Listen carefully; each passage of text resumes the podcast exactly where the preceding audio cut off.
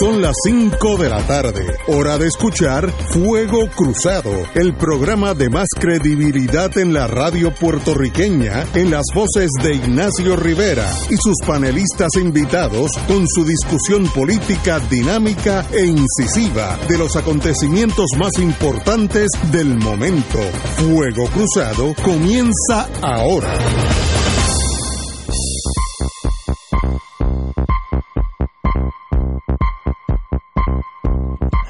Amigos y amigas, hoy es martes, martes y si eras allá en el Vaticano. Eh, estamos un día bellísimo en San Juan, no hace mucho sol, así es que muy placentero caminar por las calles del viejo San Juan, aún con la pandemia y con mascarilla, porque si no me meten una multa de 100 pesos o me da un macanazo mal dado. Estamos, hoy tenemos un programa atípico, tenemos Arturo, el señor presidente del Colegio de Abogados, Arturo Hernández, por el teléfono. Muy buenas, Arturo. Saludos, Ignacio, a ti y a toda la audiencia. Y a don Tato Rivera Santana, que viene de, de bateador de emergente, no lo relevamos del jueves, ya se lo dijimos. Puede tener un día acumulado de vacaciones, pero se acumula, no es, no es que tiene derecho a... Gracias, Tato, por estar aquí. Siempre es un placer, Ignacio. Voy a tener que buscar la asesoría de un abogado laboral. Sí, laboral. mira, Rui Delgado Saya es excelente y, yo puedo hablar, podemos negociar, podemos sentarnos y hablar. bueno, vamos a empezar con lo negativo para irnos moviendo a lo positivo. Ayer, varios de mis amigos con los que tuve el privilegio de almorzar hoy, se estaban quejando que la policía, guiada por la nueva norma de la señora gobernadora, que este es mi parecer, nunca ha dejado de ser fiscal de distrito y lo que quiere es usar la fuerza, típico policía, mentalidad de policía clásica. Eh, a la hora pico empezaron a detener los automóviles para ver si tenían mascarilla. Yo me imagino que si uno está en un carro, uno está bien resguardado de no contaminar a nadie. Porque está lo más que se puede contaminar es la persona que está al lado de uno, más nadie. Esto no es, no es un sitio público como un, eh, ir a Sears, etcétera, etcétera, a Plaza Las Américas, que es mucho más complejo, pero tiene más, más fuerza motriz, vamos a ponerlo así. Y se formó un tapón de horas, eh, uno que se, se quedó espetado, como él dijo, en, por Trujillo Alto, me dijo que eso era una cosa de película, tipo tormenta, cuando había aquellos problemas. Eh, y uno tiene que reflexionar en, en momentos de crisis, como dice el, el dicho inglés, sale lo mejor del ser humano, pero también sale lo peor. Y en este caso, esta norma de detener personas que van dentro del carro, porque uno o, ambos no tienen mascarilla, rayan lo absurdo. Por ejemplo, en mi casa, con mi esposa, llevamos más de 40 años, 45 años juntos, sin mascarilla, y vamos a estar un montón de años más sin mascarilla, si espero.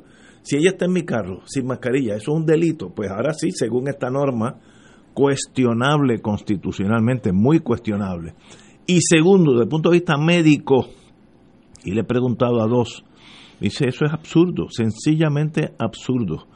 Lo que hace es que más gente esté más tiempo expuesta porque está mucho más tiempo en los carros, así que es hasta peor. Y a los policías que están allí chupándose el limón de la vida, pues ni hablar de ellos, que pues, son funcionarios públicos que siguen orden aunque sean ridículas. Así que esto es una, una movida de la gobernadora que vuelvo y repito con todo el respeto que merece ella como señora y ella como gobernadora. Nunca ha dejado de ser fiscal y lo que le gusta es usar la fuerza bruta y si pudiera meter los presos, esos que aunque esté al lado de uno, la esposa de uno o, el esposo, eh, seis meses para que se, se acostarían tranquilos. Mentalidad de fiscal. El problema es que ella no es fiscal, ella es gobernadora de Puerto Rico, otro rol.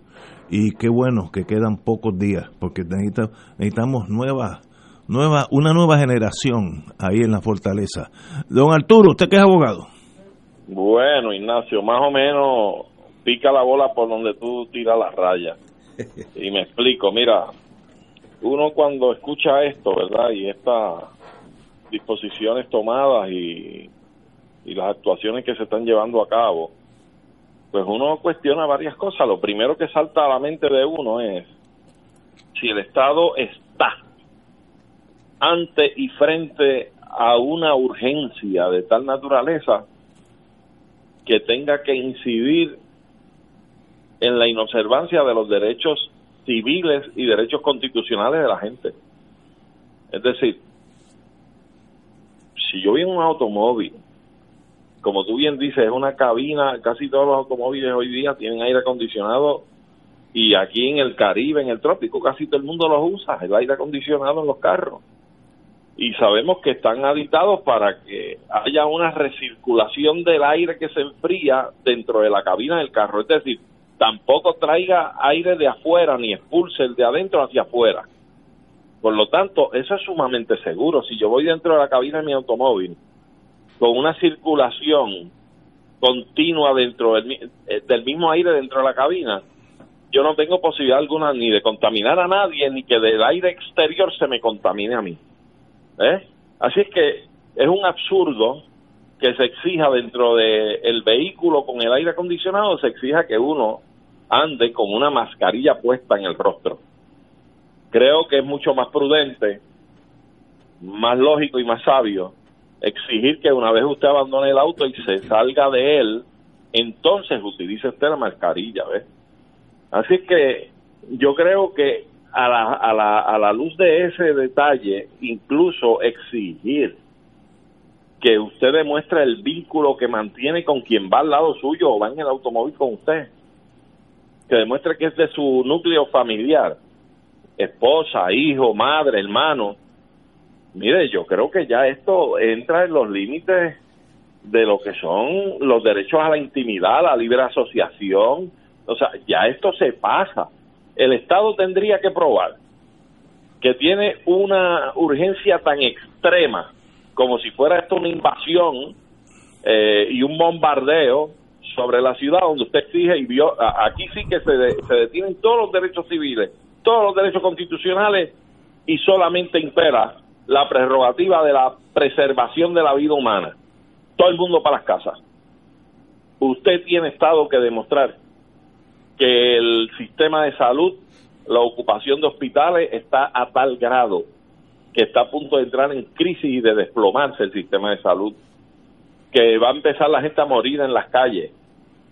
Y entonces usted puede llegar a unos extremos más o menos como esos de, del que esté afuera, bajo qué circunstancias usted está, con quién usted está acompañado, pues podría, pero en, en estas circunstancias no.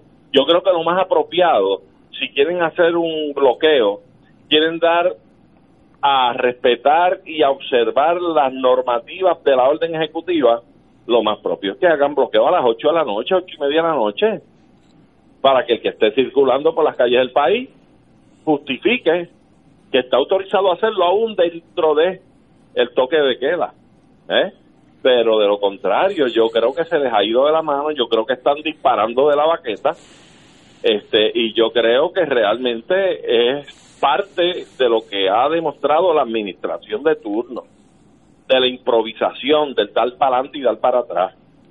Y creo que lamentablemente, como tú bien señalas y radiografías del asunto, la mentalidad tiende a ser una de, fiscal, de, imponer castigo incluso antes de usted probarse de nada. Así que yo creo que, que sale, sale de, de, la, de la perspectiva natural, jurídica, legal, lógica eh, el que se estén haciendo bloqueos en horas laborables este, para hacer este tipo de requerimientos a los ciudadanos y a las personas.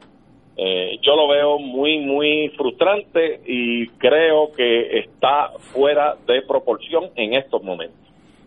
Compañero. Bueno, además de lo que ustedes han dicho, Ignacio y Arturo, me parece que esto no tiene sentido, como, como ustedes han expresado, pero además es una muestra de la falta de, de coherencia de esta administración en el manejo en general de la pandemia. Viene ocurriendo desde marzo de este año eh, y se ha recrudecido en la medida en que las medidas, valga la redundancia, que ha tomado la administración de, Wanda Vázquez para enfrentar la pandemia eh, no han sido efectivas. Eh, y hoy tenemos una incidencia alta de contagio, la más alta durante todo el periodo de la pandemia, con un alto número de hospitalizaciones, también el más alto durante toda la pandemia, eh, con las muertes acercándose ya a sobre los 1.200 eh, y los contagios pues ya eh, superando los 54 mil personas contagiadas. De hecho, que en términos estadísticos estamos por encima de muchos países en el mundo con nuestra con una población parecida. Para dar un ejemplo, Uruguay tiene una población parecida a Puerto Rico. Muy parecido. y las muertes no llegan a 90 durante todo el periodo de la, de la pandemia y los contagios están cerca de los 7.000 o 8.000 contagiados y nosotros tenemos sobre 54.000 personas contagiadas. Entonces, la, la, forma en que se ha manejado por la administración de Wanda Vázquez eh, refleja que ha habido esa, esa falta de efectividad porque ha habido también una falta de coherencia y no se han tomado decisiones que sí eh, hubieran sido determinantes en contener eh, los contagios, como era y se sugirió establecer algunos eh, cierres por, por dos semanas, que es el periodo en que se da, según los análisis y los datos médicos y científicos, el periodo de incubación cuando una persona se contagia. pero eso la administración de Wanda Vázquez nunca lo quiso tocar después de, de, la, de la primera decisión que tomó en marzo del cierre eh, total.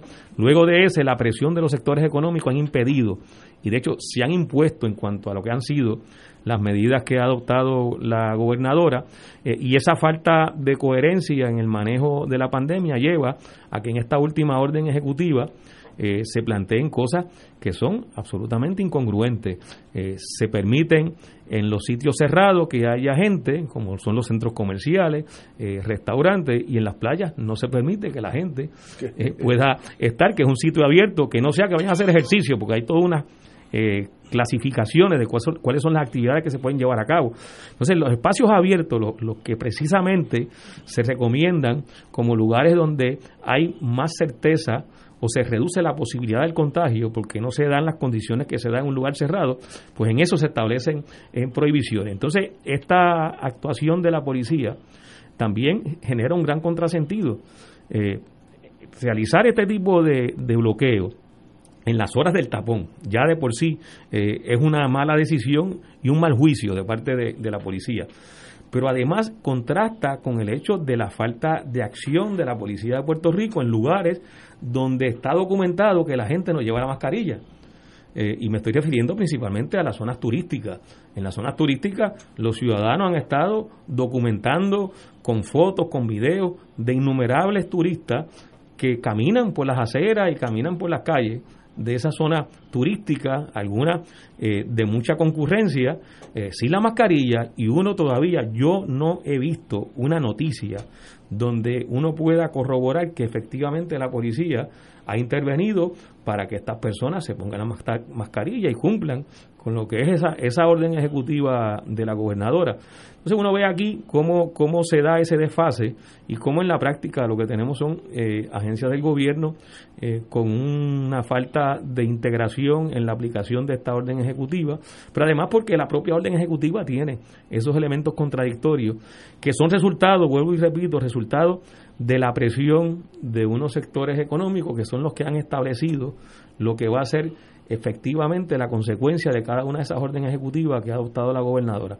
Eh, ha sido ese sector económico, el sector privado, el que ha determinado, el que ha establecido la forma en que en Puerto Rico se maneja la pandemia y así no se puede controlar la pandemia como efectivamente es lo que estamos viendo en cuanto a los números. La pandemia no está controlada eh, y esperamos, esperamos que, que, eso no se agrave porque las consecuencias de que se agrave pues todos las conocemos.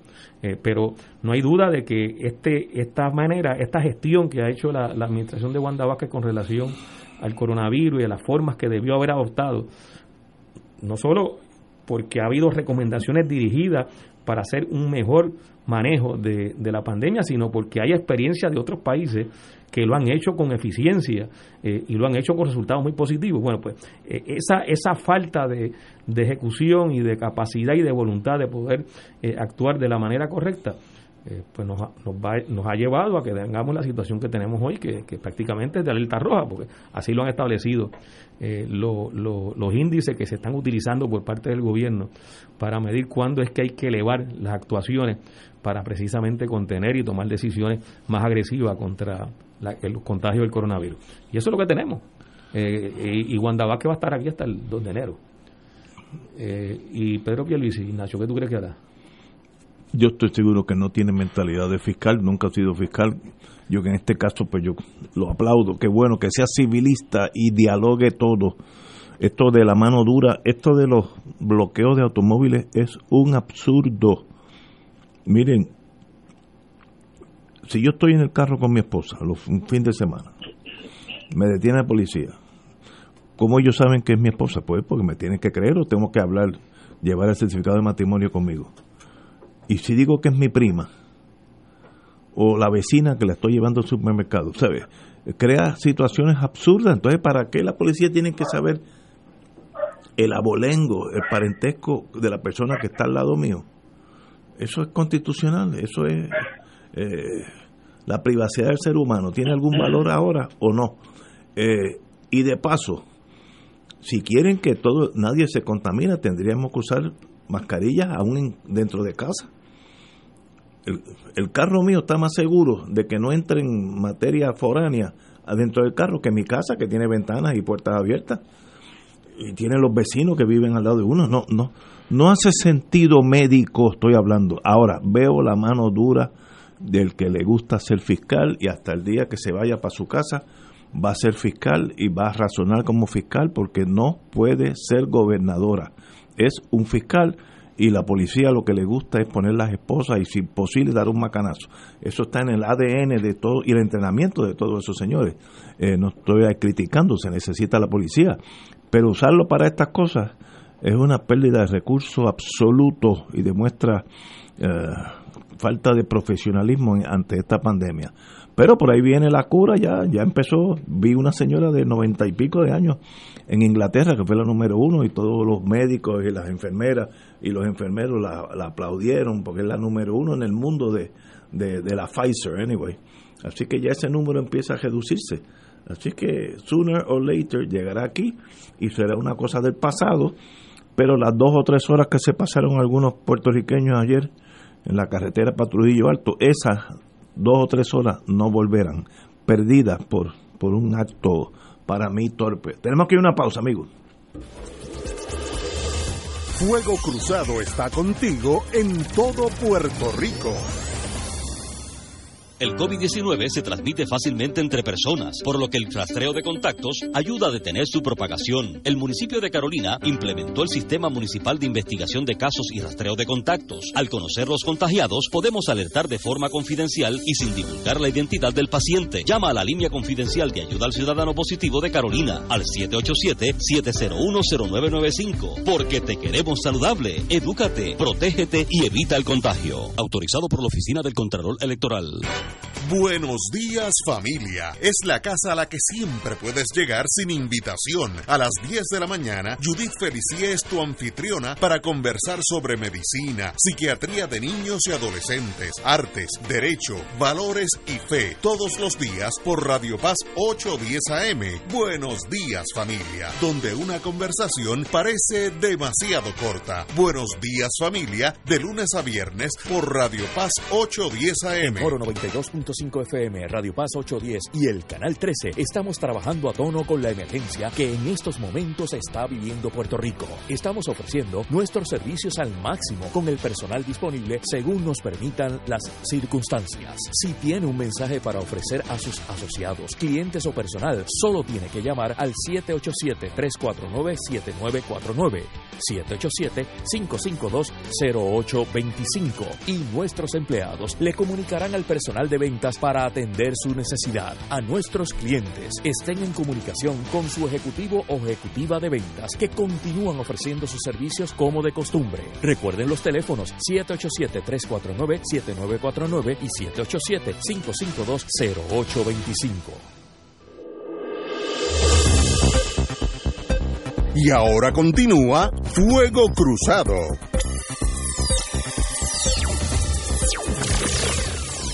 Ahora la ayuda de ustedes dos porque no entendí la noticia. La Comisión Estatal de Elecciones terminó de contar todos los votos en San Juan, pero resta actualizar los resultados finales. Bueno, pero si terminaron de contar, yo creo que los, resultados finales ya están contados. La matemática es una ciencia exacta, dos y dos eh, usualmente cuatro, ¿sabes? No, están en el proceso del cuadre de actas correspondiente al voto adelantado. ¿Cómo se traduce eso al español? Ya se terminó de contar los votos. El ciudadano promedio entiende que si se terminó de contar los votos, pues ya hay un ganador. Es lo lógico. Pero este proceso del cuadre de actas del voto adelantado anula esos votos, no los anula. Yo de eso sé muy poco y veo que mucha gente aún allí tampoco sabe mucho, así que no no no me siento solo. Eh, Arturo, ¿qué tú crees de esto? Pues mira, este Ignacio, a mí me deja también medio pensativo, por no decir otra expresión, este, porque ciertamente si ya se contabilizaron todos los votos y entonces se dice que falta cuadrar las actas. Pues vamos a empezar por qué son las actas. Son las actas, eh, la hoja que recoge el resultado de los votos emitidos en unidades electorales o colegios. Pues que lo expliquen. Porque entonces lo que quieren decir es que si se contaron los votos, de qué, para, para empezar, de qué forma fueron contados. Vamos a empezar por ahí, porque si son votos que llegaron por correo, pues obviamente no sé si el proceso, el proceso o procedimiento era que recibido ese voto por correo se entraba en una máquina para su lectura, porque el voto se iba a leer por máquina, ¿verdad? En todas las instancias. Los que fuimos a votar adelantado, presencial al precinto donde le correspondía a uno votar, pues votamos igual que si hubiese sido el día 3 de noviembre. Cogimos la papeleta, marcamos la misma y la metimos en la máquina y ahí se leía el voto. Por lo tanto, esa máquina recoge una información que se recopila y debe dar un resultado de los votos emitidos, ya sea por partidos, candidatos, etcétera. Ahora, ese resultado que emite esa máquina, ¿esta es, la, ¿esta es el acta? Eso es lo que hay que preguntarse. O el acta es la recopilación de todas esas lecturas de máquina que la elabora entonces los representantes de los partidos políticos en esas unidades electorales. Yo creo que falta explicación, ¿verdad?, del detalle. Y si se contabilizó de una forma y estas actas simbolizan otro proceso que incide en la contabilidad ya realizada y lo que quieren es cuadrar que den los mismos resultados, pues explíquenlo también, porque ciertamente uno se queda con la duda con la duda de que si ya el conteo fue final y debe entonces uno presumir que ya se sabe quién es el ganador y quién no, entonces ¿por qué el asterisco de que todavía falta el cuadre de las actas? ¿Para qué? ¿Para ver si coincide con el conteo de los votos? ¿O es otro elemento distinto que pueda alterar el resultado? Pues yo creo que todavía falta porque expliquen y si no se ha podido explicar, pues entonces no creo que, haya la capacidad absoluta del manejo de este asunto. Estoy de acuerdo contigo. es confuso esto. Eh, en algún momento tienen que dar el resultado final o no están listos. Ya se contaron todos los votos. Bueno, pero eh, con eso hay bastante garantía de que hay un ya por lo menos un número, una tendencia ya. Nos quedamos en esta cosa hasta que cuadren y si esas actas no cuadran, hay que celebrar alguna elección nueva en San Juan. Eh, que, que uno se queda perplejo. No, de verdad que no, no, no entiendo. honestamente, uno, uno cada vez que escucha una expresión pública del presidente de la Comisión Estatal de Elecciones, el juez Rosado Colomer, incluso de algunos de, los demás funcionarios de la Comisión Estatal de Elecciones, eh, uno sale más confundido. Eh, es como si, si aquí, en estas elecciones, hubieran creado un dialecto distinto. Eh, entonces usan unos términos eh, de forma similar eh, para explicar procesos que cuando uno lo escucha, en el sentido común de uno, le dice, pero es que eso es contradictorio, como esto que tú acabas de leer, Ignacio, de que se terminó de contar todos los votos, pero falta todavía cuadrar las actas. Bueno, pues, ¿y qué, y qué fue lo que se terminó? O sea, cuando, cuando, cuando hablan, se terminó de contar los votos es que se cuadró los votos con las actas y con las demás eh, los, demás documentos que acompañan el proceso de, escrutinio que tienen que coincidir porque precisamente la idea es que esos documentos consoliden la fidelidad de lo que es el resultado eh, electoral. Eh, pero entonces uno escucha ese tipo de, expresión o ese tipo de, de noticias que tú acabas de leernos y, y uno no entiende cómo es posible que se diga que hay que cuadrar las actas ahora. eso no es un proceso que se da de forma simultánea. Se cuentan los votos de un colegio, se establece cuál fue el número, se mira la acta del colegio, la que tienen que firmar los funcionarios del colegio, dicho sea de paso, eh, de, de, cada uno de los partidos que haya tenido su representante en ese colegio. Eh, y entonces queda todo cuadrado y ese es el número que se supone que se anuncie eh, públicamente. Pero entonces, ¿cómo se va a anunciar un número? ¿Cómo se va a dar la información de que hubo un resultado electoral X, la cantidad X, pero además se diga que todavía faltan las actas. Pues mire, termina el proceso completo y entonces anuncie el resultado final, pero no pueden ser que no puede ser que, que se dé de forma incompleta la información porque crea confusión y en todo caso abona a lo que se ha venido denunciando de que esto ha sido un proceso eh, profundamente eh, contradictorio con procedimientos dudosos eh, y más que dudosos, donde claramente ha habido una intención de alterar el resultado electoral, como ha sido expresado eh, por algunos funcionarios electorales, principalmente del partido del Movimiento Victoria Ciudadana. Eh, y aquí, con estas expresiones del presidente de la Comisión Estatal de Elecciones, uno sigue confirmando que efectivamente ha habido un proceso dirigido a esa intención. Si quieren despejar esa denuncia, pues aclárenlo y den la información completa pero no siga dando los números este, a cuenta gota y parcialmente. no porque, porque no nos está diciendo exactamente lo que el país quiere escuchar es que se dé la información veraz que se completó el proceso como tenía que completarse, que se contaron todos los votos, que los votos corresponden con las actas, que el cotejo y contracotejo que se supone que haga el proceso, haya en el proceso electoral efectivamente ocurrió. Eso es lo que el país está esperando. Eh, la noticia no, no, no añade mucho más a la, a la duda nuestra. Cito ahora, ya se contó todo, está hablando del presidente, pero no se han divulgado todos los resultados. Si se contó todo, es de imaginar que ya los resultados están, porque la matemática es exacta. Ya se contó todo, pero no se ha divulgado todos los resultados. ¿Por qué no se han divulgado? Lo que hay es en la página de la Comisión Estatal de Elecciones hasta ahora es el resultado oficial. Ah, pues sí, oficial, es oficial. Bueno, lo que falta por contabilizar son los colegios Java, que es voto adelantado. Ya que son cuántos, cuántos miles de votos. Ya todo lo que es noche del evento, 31 de octubre, eh, todo se contó y se subió al sistema. Pero faltan los Java. Bueno, si lo faltan los Java, pues nada se sabe hasta que se cuenten los Java no, no, no, no veo, uh, cito de nuevo, los, al señor presidente, los resultados no son finales porque faltan actas por cargar, que es lo que están terminando todos los funcionarios de mesa. De hecho, ya instruye a la presidenta de Java que tienen que terminar hoy y que, y que los funcionarios si se levantan de algún partido, como dije en en la decisión, como dijo la decisión del Supremo, pierden el derecho de estar allí presente. Así que uno no puede levantarse ni, para ir al baño, tiene que estar allá hasta que se cuente el último Java. Como que no hay certeza. Y lo, serio, lo, serio de eso, Ignacio, es que en el voto adelantado nada más, el dato que existe es que fueron sobre 200 mil votos este año.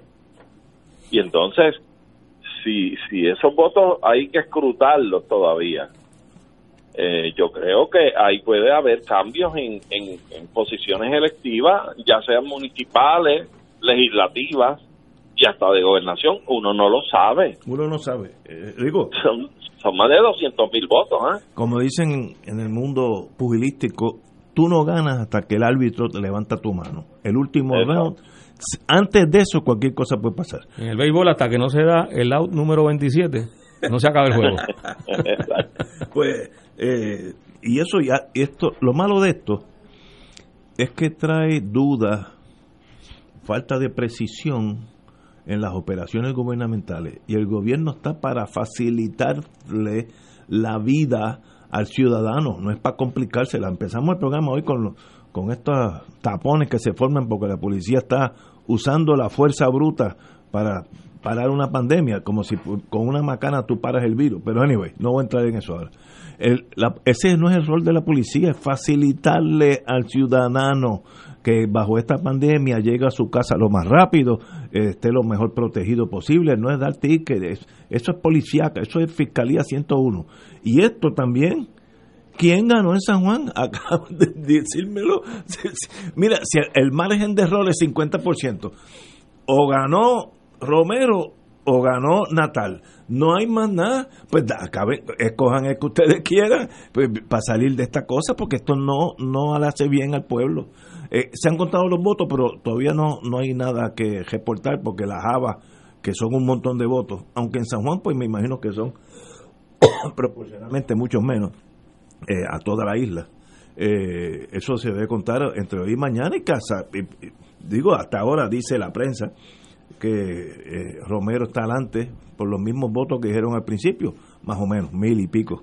Bueno, muy bien, aquí hubo un, uno de los compañeros de Fuego Cruzado ganó por 29 votos, así que mil es un montón, y fue alcalde y fue muy bueno, así que eh, el, el, que gane por uno gana, pero déjenmelo saber, eh, señores, no, no jueguen con la paciencia del pueblo, hay mucha gente que tiene parientes y dolientes que le va a la vida en esta en quién gana y quién pierda y eso es una incertidumbre bárbara. Tenemos que ir a una pausa, amigos, y regresamos si podemos conseguirlo ahora mismo al doctor Sade. Fuego Cruzado está contigo en todo Puerto Rico.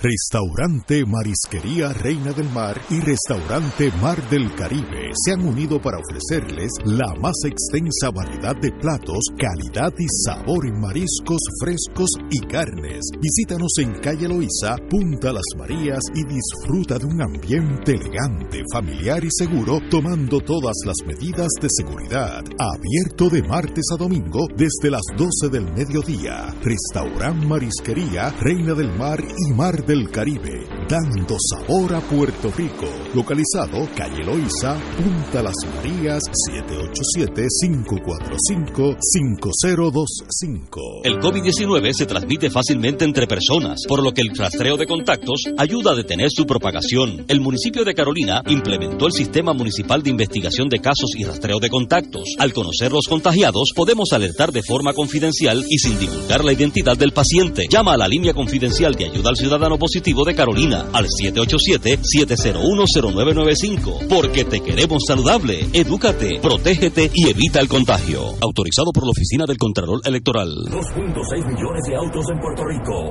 Algunos de ellos con desperfectos.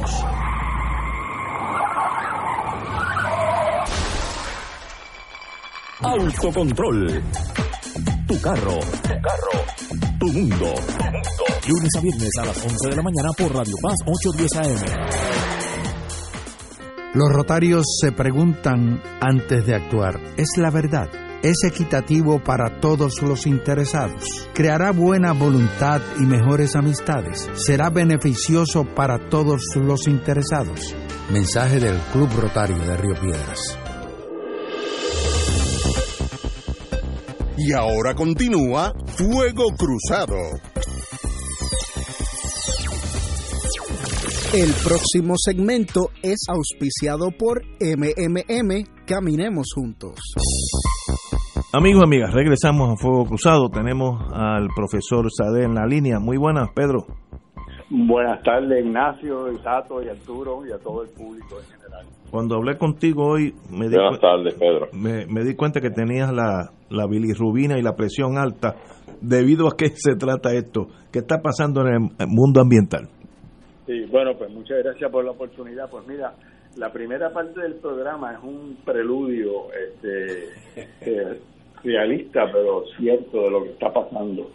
En medio de las elecciones, eh, nos hemos enterado que el secretario del Departamento de Recursos Naturales, el licenciado Rafael Machargo, aprobó el día antes de las elecciones una orden administrativa que básicamente elimina o reduce grandemente los documentos ambientales que hay que preparar para que una agencia pueda conocer las consecuencias de salud y ambientales de, los proyectos. En este momento la ley exige que esos documentos se preparen para conocer las consecuencias, implicaciones y medidas de mitigación eh, respecto a los proyectos. Bueno, pues este señor, el día antes de las elecciones, aprobó esta orden administrativa que enmienda eh, profundamente el reglamento existente para reducir la, la evaluación ambiental de los proyectos. ¿Cuál es la consecuencia de esto? Bueno, pues aún con todas las limitaciones, manipulaciones, influencias que ahora mismo tiene el proceso, ahora se suma en el que en términos legales se eximen a montones de proyectos de tener que hacer esta evaluación ambiental. Esto va a tener un efecto adverso tremendo para la salud ambiental, para la tranquilidad de las comunidades y vecindarios y el medio ambiente. Y estamos denunciando esa situación eh, de forma que la gente se entere. Se ha presentado un recurso en los tribunales que está pendiente, pero mientras tanto esto se, se está implementando eh, en manos de la Oficina de Gerencia de Permisos. No está desligado esto con la reciente aprobación del reglamento conjunto y de otras medidas. Pero yo quiero agradecerte la oportunidad de poder denunciar esto y espero que el gobierno entrante, si realmente pues tiene buena fe y un, semblante de, de, estar más sosegado, pues esto tiene que derogarse.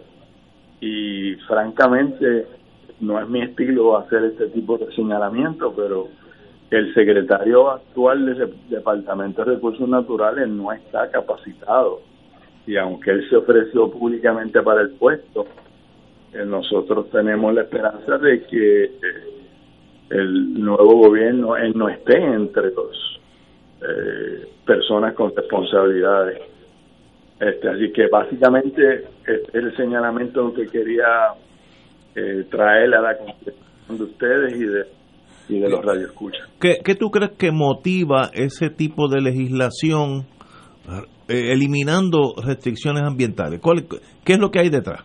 Sí, bueno, allá puede haber dos cosas, proyectos específicos cabillados y que la gente que está pendiente de estos cambios y además una trayectoria que hemos señalado antes.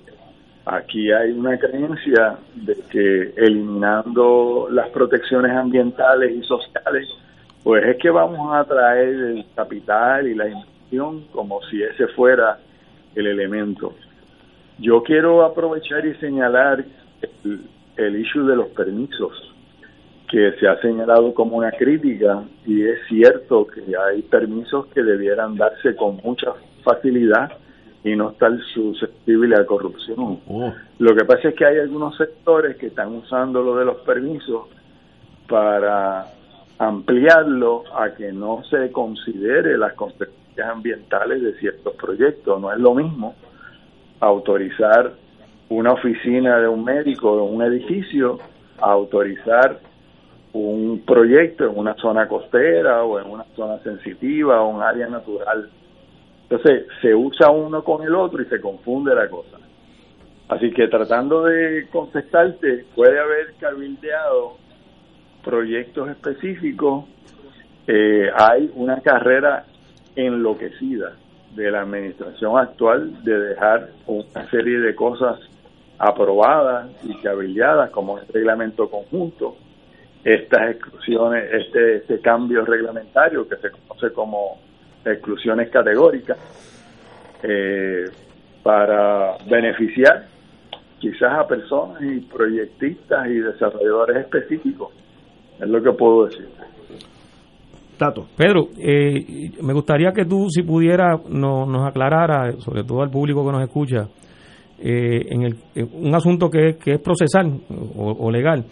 Eh, en el caso de esta orden administrativa, ¿hay algún requisito de que previo a que el secretario de Recursos Naturales la, la apruebe y la emita, y la emita, haya algún tipo de consulta pública, algún tipo de, de consideración de opinión de, de, la ciudadanía con relación a lo que es el contenido de esta orden ejecutiva, esta administrativa, mejor dicho.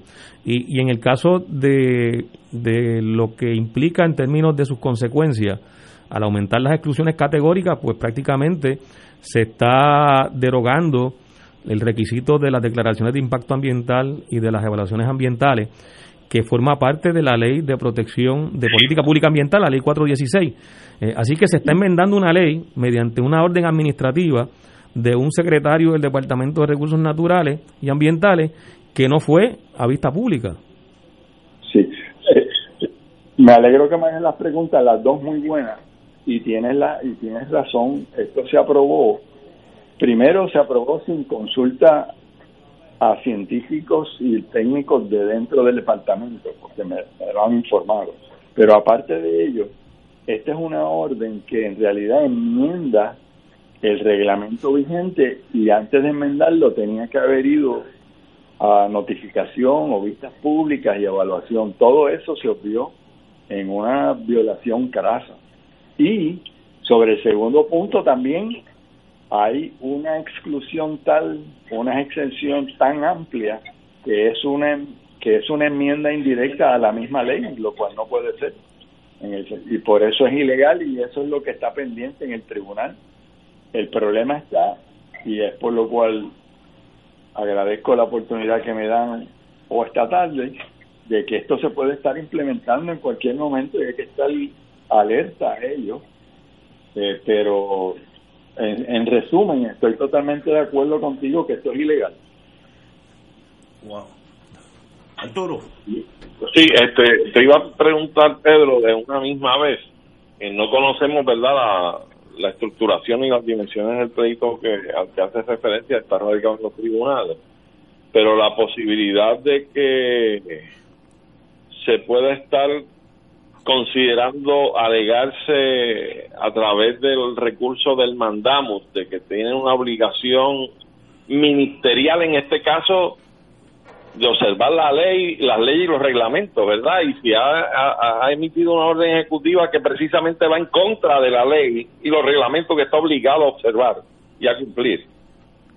Y la posibilidad a su vez de estar pendiente de que al amparo de esta eh, orden eh, administrativa, esta medida administrativa tomada por este secretario, eh, pueda haber algún tipo de actuación al amparo de ella por parte de algún proyectista, desarrollador, etcétera, la posibilidad entonces de que se puedan radicar recursos extraordinarios, ¿verdad? Como como los injunction, etcétera, si fuera posible, si si se si si, si se dieran las circunstancias el espíritu de lo que tú señalas está recogido en el recurso que se presentó, un recurso de revisión ante el Tribunal de Apelaciones por no haberse cumplido con la ley en el proceso de aprobar una enmienda a un reglamento. En cuanto a lo segundo, ahí es que es preocupante porque la OCDE, con esta orden administrativa, si mañana viene un proyecto, una solicitud de proyecto, entonces, al ver que está exento el proyecto, se puede acelerar y aprobar eh, rápidamente sin haber cumplido con el trámite eh, de, de evaluarlo como debe ser. Así es que estamos pendientes a lo que resuelve el tribunal con respecto a lo primero y, el, y la segunda parte, pues la gente tiene que estar pendiente de cómo se implementa esto por parte de la Oficina de Gerencia de Permisos, que es la que da los permisos. Y que ahora, cuando coteje la lista, va a ver que hay un montón de proyectos que no tienen eh, que exigirle documento ambiental. Este, estamos hablando de consultas de ubicación, cambios de calificaciones, Este, se puede ahora tener proyectos en urbanizaciones, en áreas naturales, eh, realmente verdaderamente amplio. Y quiero regresar a cómo es que esto se ha aprobado el día antes de las elecciones. Y yo creo que eso no es casualidad de parte de, este señor que es secretario del Departamento de Recursos Naturales.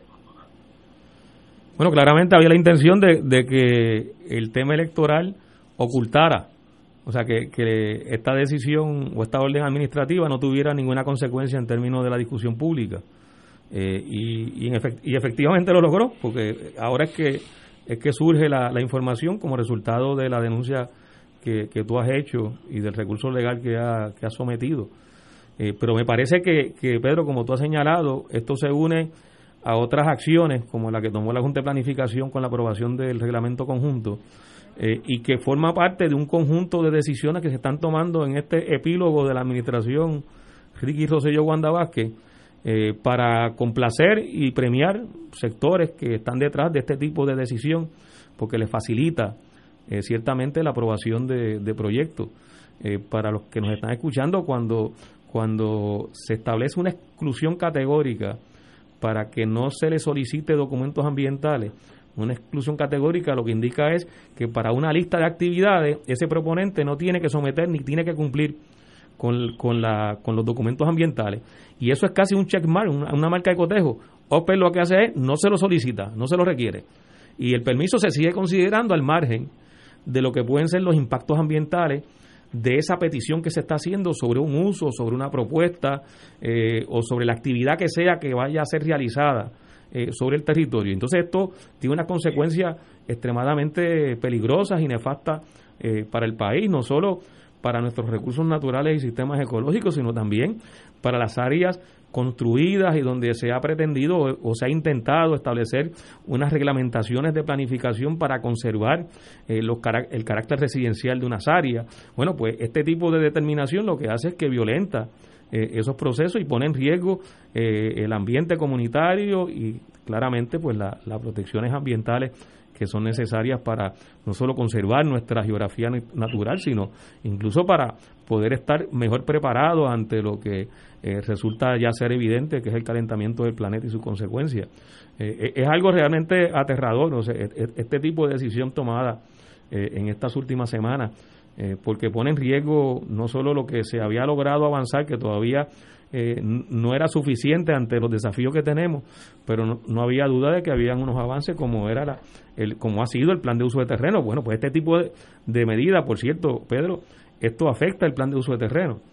Sí, eh, claro. Porque, porque si una un cambio de, de clasificación o de zonificación, que es el término que más se conoce, un cambio de zonificación no requiere eh, la evaluación del impacto ambiental que implique ese cambio de, zonificación, pues se está poniendo en riesgo las políticas públicas que están contenidas en el plan de uso de terreno, que una de ellas precisamente es la protección y conservación de los recursos naturales, eh, no solo porque lo tiene el plan de uso de terreno, sino porque es un mandato constitucional. Eh, así de grave es este tipo de decisión que, se ha tomado. Sí. Mira, yo, yo, tengo solo un comentario este en, en, dos, en dos vertientes. Una es que sí, yo estoy con, consciente, yo creo que, que, concuerdo con que esto es parte de, un plan este por, por las actuaciones que han cometido esta gente. Yo no sé a qué nivel hay que llevar el asunto de la protección de nuestros recursos naturales, que es tan vital y tan importante, máxime ante nuestra realidad geográfica. Yo creo que, que se cae de la mata que aquí tenemos que empezar por el currículo escolar, a educar y a formar nuevas generaciones que sean las proteccionistas del futuro de nuestra geografía y de nuestra naturaleza. Eso es número uno. Y lo otro, que se me cae de la mata también una preguntita, de que si por casualidad, ante un desastre como este, eh, ambiental que pueda causar este tipo de actuación y demás, habrá gente en el gobierno que habrá detectado que pueden haber asignaciones de fondos federales para resolver el problema o para tratar de remediarlo.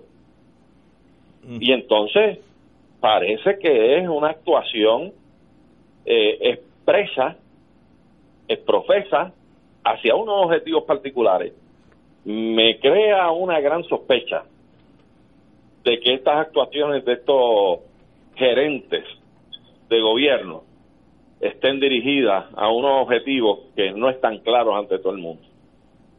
¿Sabe, para terminar, diga usted. No, eh, yo tengo la interrogante de si ante estas decisiones tan desafortunadas de esta administración en estos últimos en estas últimas semanas, ¿qué va a hacer la administración entrante? ¿Va a ratificarla, cambiarla o beneficiarse a su manera de estas decisiones? Y yo eso es un reto que yo lanzo a la nueva administración de que esto tiene que modificarse porque si no va a ser partícipe de esas decisiones.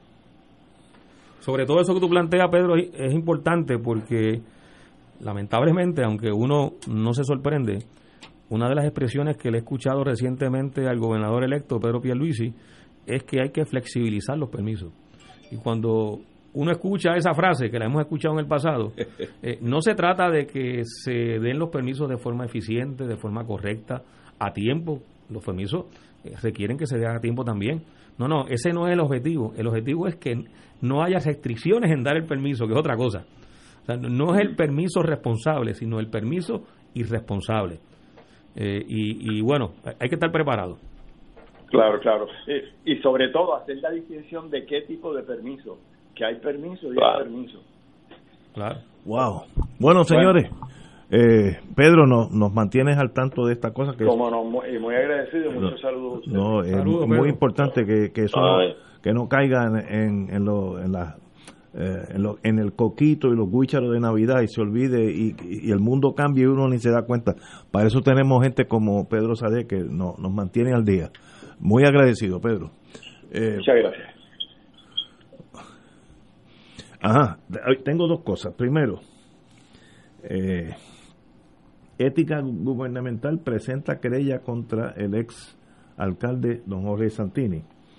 La Oficina de Ética Gubernamental informó que presentó una querella contra el exalcalde de San Juan, don Jorge Santini, por presuntamente prestar servicios profesionales al Senado y al mismo tiempo que cobraba por el trabajo que debió estar realizando en la Guardia Nacional de Puerto Rico tras el paso del huracán María. Recordemos eh, todas esas noticias cuando salieron, pues después de tantos meses, yo ya yo me había olvidado de ese asunto, ahora vuelve y renace.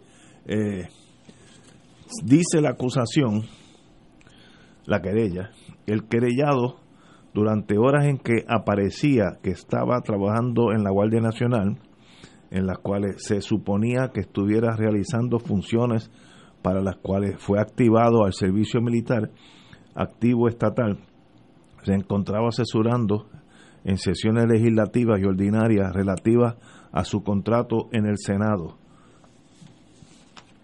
compañero presidente del Colegio de Abogados?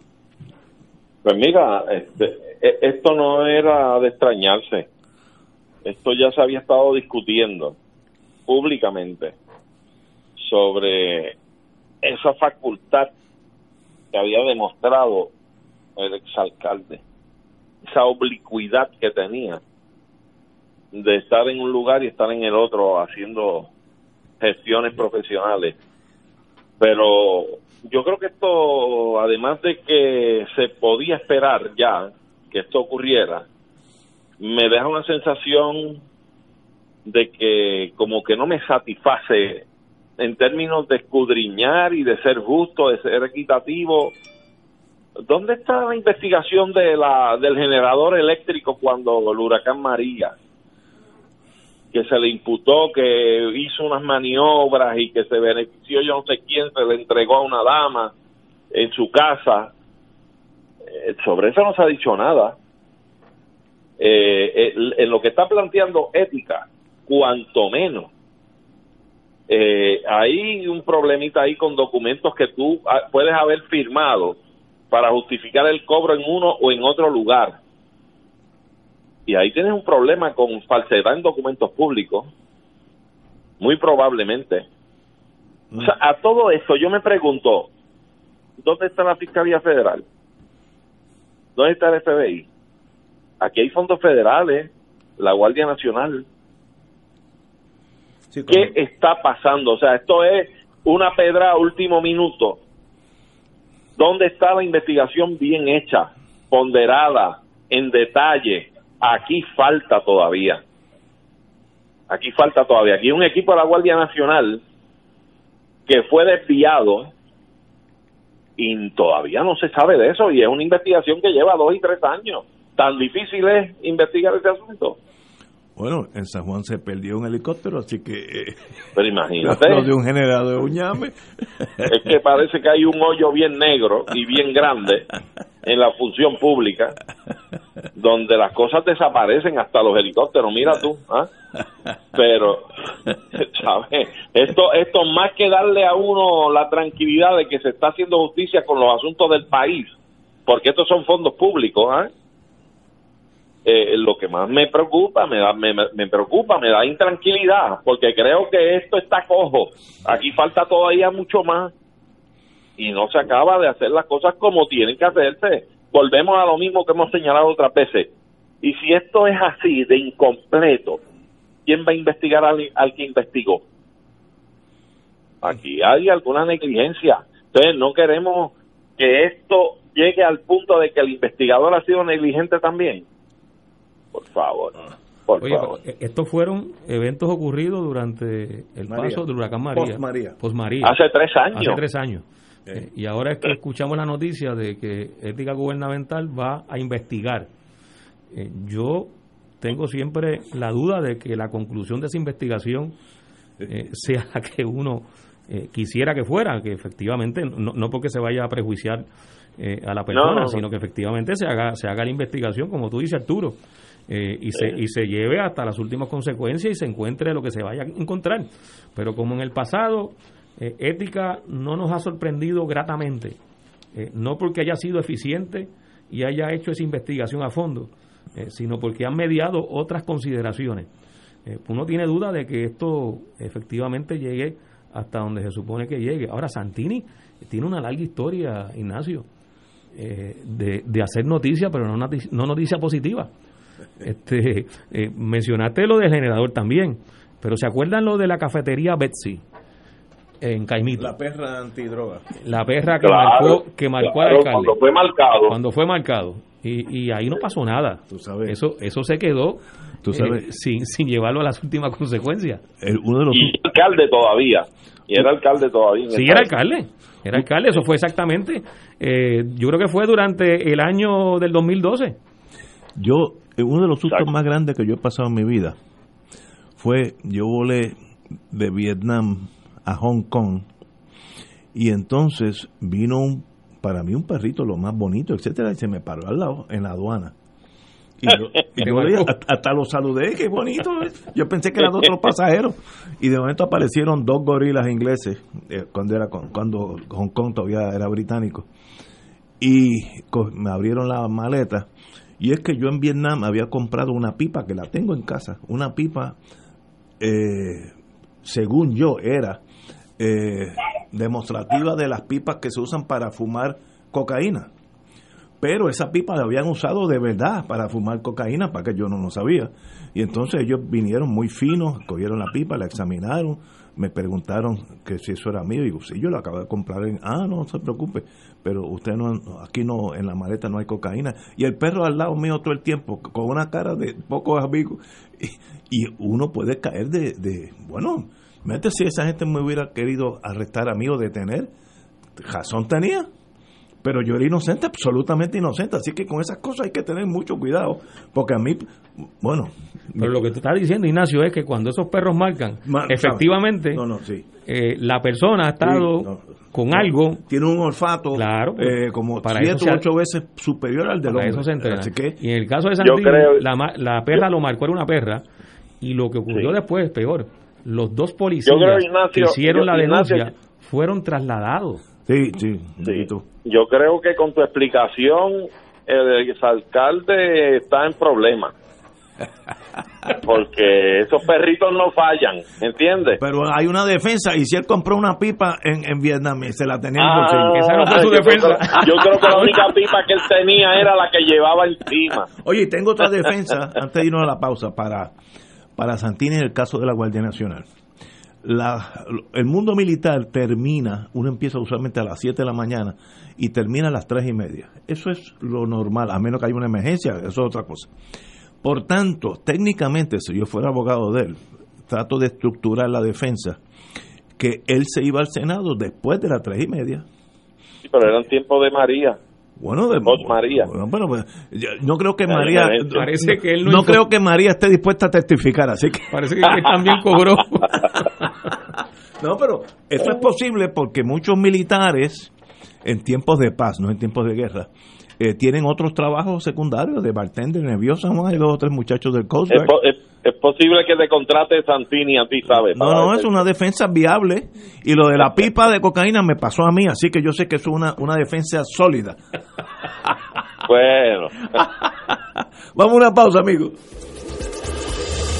Fuego Cruzado está contigo en todo Puerto Rico. Aquí la llama se enciende cada tarde a las 5 porque escuchas Radio Paz 810 AM, WKBM San Juan y retransmite en diferido WOROFM Corozal San Juan, la Casa de Fuego Cruzado, el programa de más credibilidad en la radio puertorriqueña. El COVID-19 se transmite fácilmente entre personas, por lo que el rastreo de contactos ayuda a detener su propagación. El municipio de Carolina implementó el Sistema Municipal de Investigación de Casos y Rastreo de Contactos. Al conocer los contagiados, podemos alertar de forma confidencial y sin divulgar la identidad del paciente. Llama a la línea confidencial de ayuda al ciudadano positivo de Carolina al 787-701-0995. Porque te queremos saludable. Edúcate, protégete y evita el contagio. Autorizado por la Oficina del Contralor Electoral. there. Veamos cómo los gemelos usan su MMM FlexiCard. Mateo, ¿gasolina o copago de laboratorio? Gasolina. Melquiades, ¿la mixta de la cafetería o detergentes? La mixta. ¡Ganaron! Con la nueva MMM FlexiCard pueden pagar comida preparada, OTC, agua, luz, teléfono y la hipoteca. MMM cuida tu salud y tu bolsillo. ¡Llama ya! MMM Healthcare LLC es un plan HMO con un contrato Medicare. La afiliación en MMM depende de la renovación del contrato. Beneficio varía por cubierta.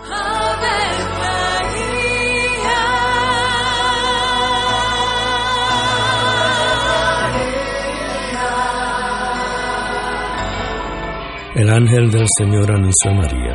y ella concibió por obra del Espíritu Santo. Dios te salve María, llena eres de gracia, el Señor es contigo. Bendita tú eres entre todas las mujeres, y bendito es el fruto de tu vientre Jesús. Santa María, Madre de Dios, ruega por nosotros ahora y en la hora de nuestra muerte. Amén. He aquí la esclava del Señor. Hágase en mí según tu palabra. Dios te salve María, llena eres de gracia, el Señor es contigo. Bendita tú eres entre todas las mujeres, y bendito es el fruto de tu vientre Jesús. Santa María, Madre de Dios, ruega por nosotros Y el Verbo se hizo carne. Y habitó entre nosotros. Dios te salve María, llena eres de gracia, el Señor es contigo.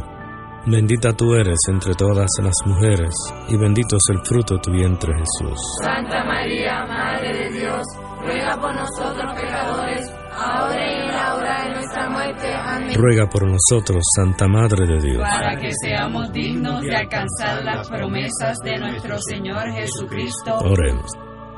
Derrama, Señor, tu gracia sobre nosotros, que por el anuncio del ángel hemos conocido la encarnación de tu Hijo, para que lleguemos por su pasión y su cruz a la gloria de la resurrección, por Jesucristo nuestro Señor. Amén. Gloria al Padre, al Hijo y al Espíritu Santo. Como era en un principio,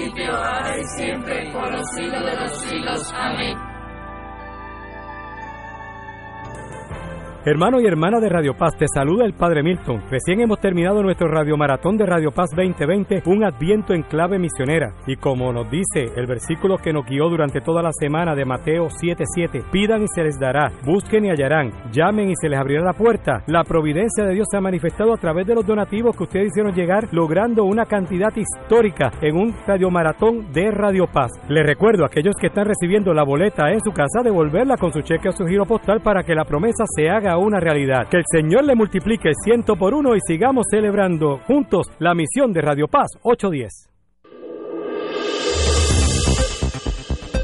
Y ahora continúa Fuego Cruzado.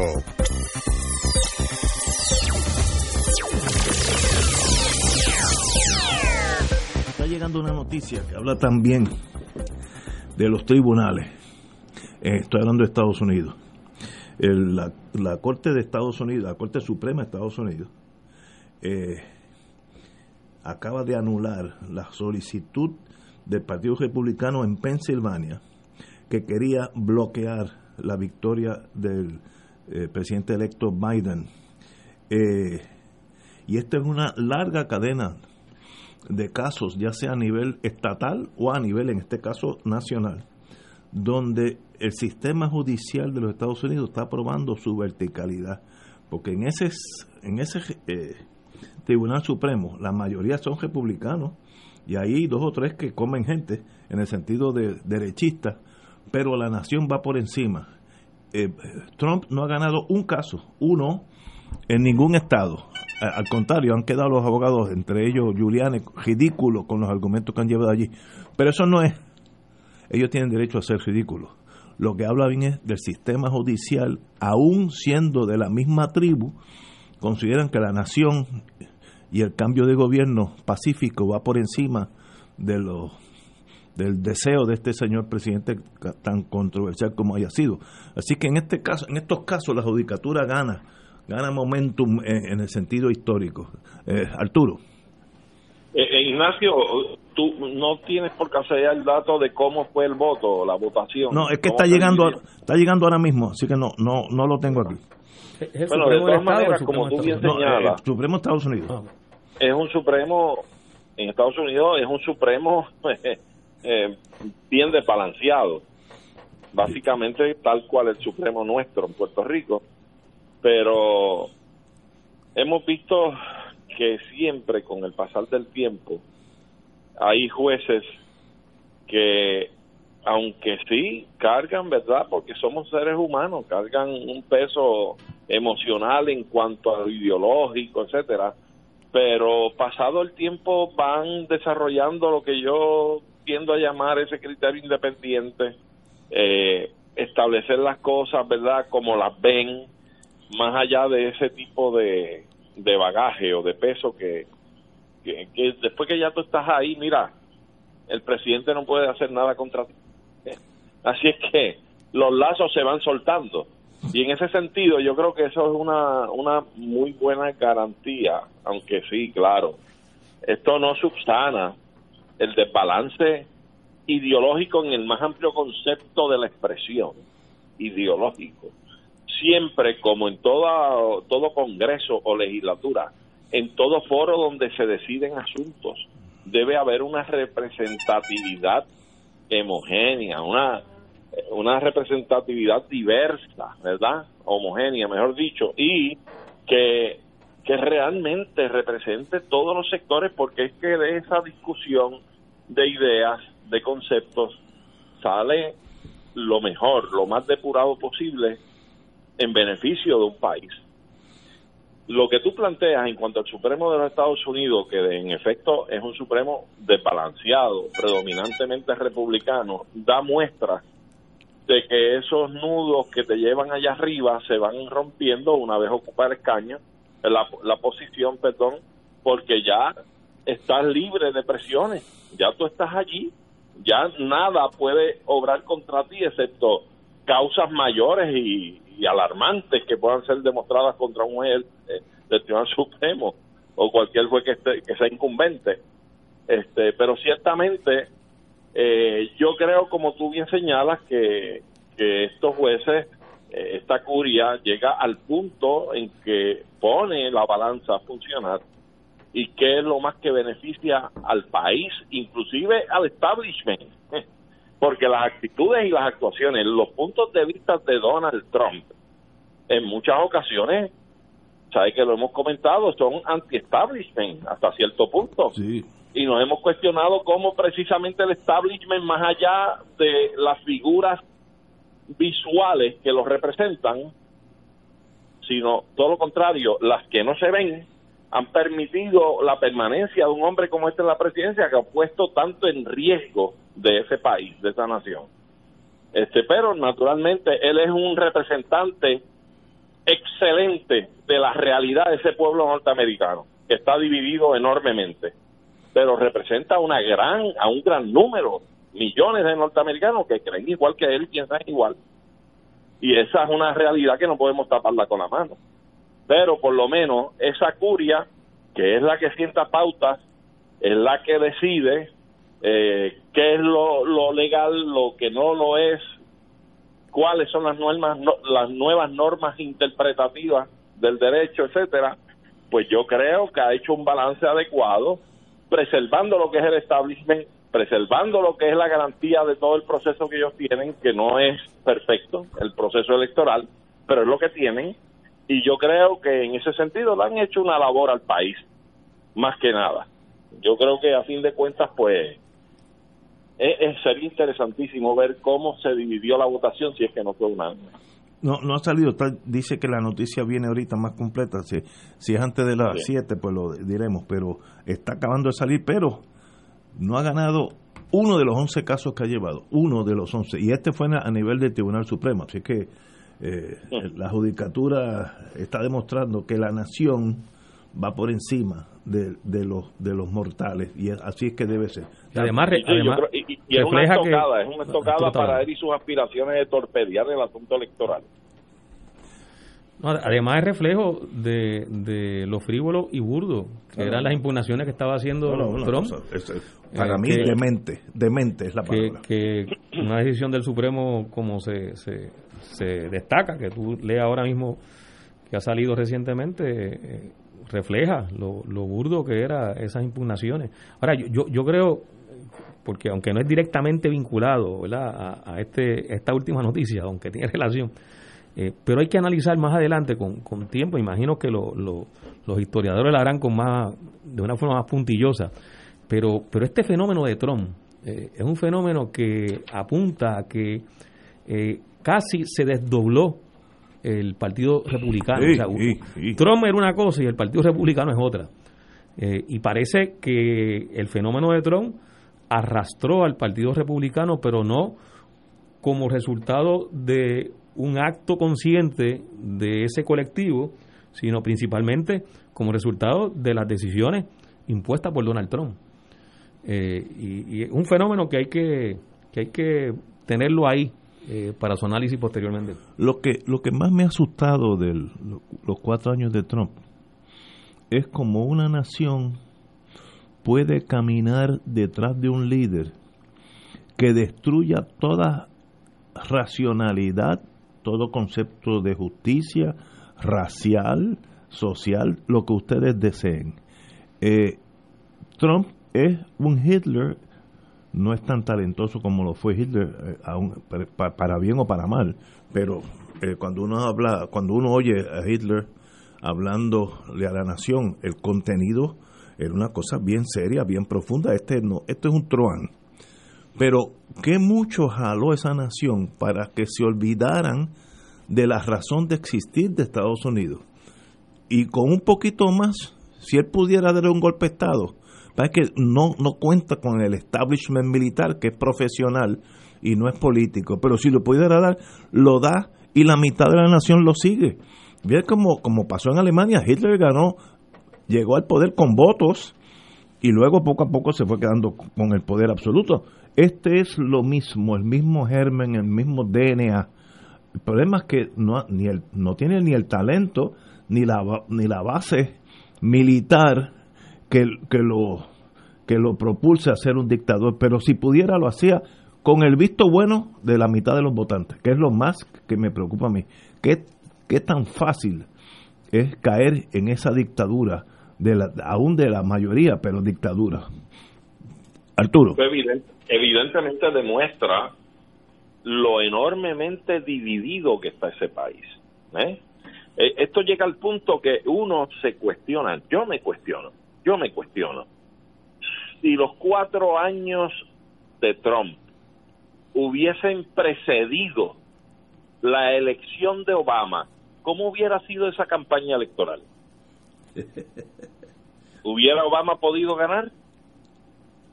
Como un hombre tan racista y avivando multitudes, millones de personas, precisamente a base del racismo, del discrimen.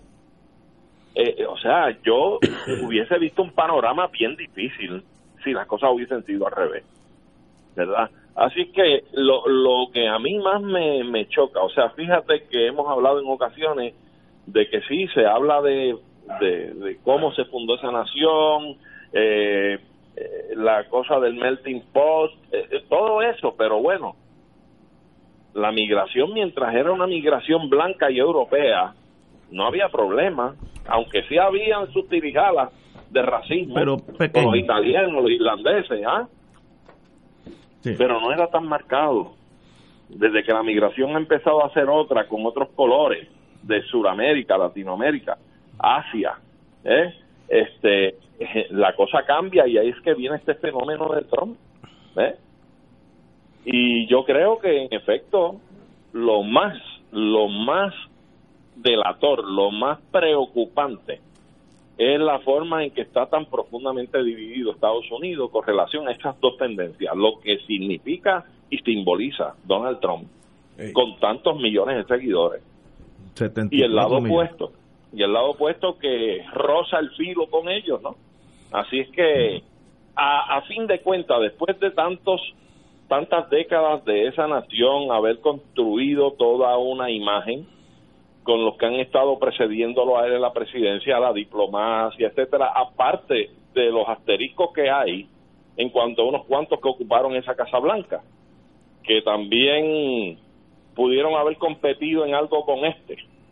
Eh, pero yo creo que se forjó, se trató de forjar una imagen de liderato en el mundo, de, diplomacia y demás. Digo, diplomacia por un lado, por otro lado las bombas y los tiros, los aviones y los tanques de guerra, eh, porque tampoco han sido unos santos, pero ciertamente todo ese historial, este hombre lo ha tirado al piso. Ahora al que el que viene Biden y su sucesor, si es que prevalecen los demócratas, o a un republicano que venga distinto a, a Trump, tendrán la ingente labor de tratar de restituir en algo la imagen y el liderazgo de los Estados Unidos internacionalmente hablando, cosa que yo creo que ya está lacerada de muerte, de muerte, porque para empezar en términos del capital, ellos lo mueven, pero no les pertenece.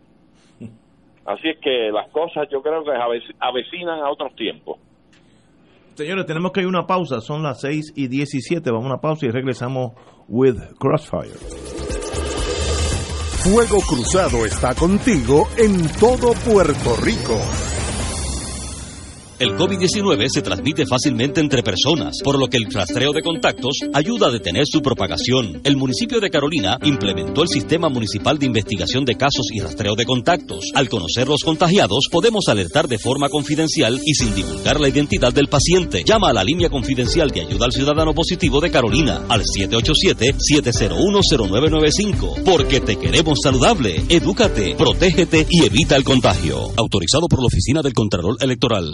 Radio Paz te ofrece el mejor motivo para levantarte temprano y disfrutar el comienzo de un nuevo día de lunes a viernes con Enrique Liboy y Radio Paz en la mañana. La dosis perfecta de noticias, deportes y éxitos musicales de todos los tiempos, humor y curiosidades, calendario de actividades y tus peticiones musicales por el 787 300 4982 Conéctate con el 810 AM de lunes a viernes con Enrique Liboy y Radio Paz en la mañana. En Oro 92.5 FM, Radio Paz 810 y el Canal 13 estamos trabajando a tono con la emergencia que en estos momentos está viviendo Puerto Rico. Estamos ofreciendo nuestros servicios al máximo con el personal disponible según nos permitan las circunstancias. Si tiene un mensaje para ofrecer a sus asociados, clientes o personal, solo tiene que llamar al 787-349-7949,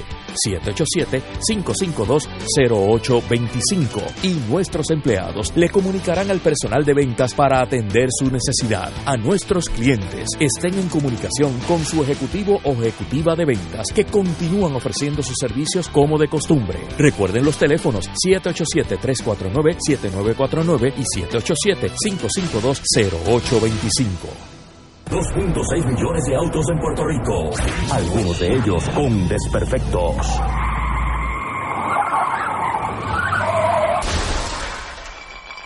Autocontrol. Tu carro. Tu carro. Tu mundo. Lunes a viernes a las 11 de la mañana por Radio Paz 810 AM.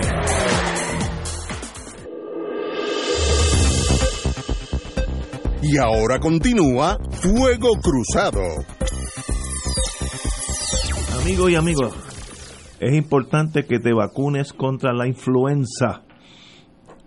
Vacunarse contra la influenza ahora es más importante que nunca, pues además de protegernos contra ese virus que, que, hay, que tiene vacuna, ayudamos a reducir la carga sobre las demás, sobre los sistemas de atención médica que están respondiendo a la pandemia del COVID-19. El Departamento de Salud, en alianza con el municipio autónomo de Carolina, ofrecerán la vacunación contra la influenza.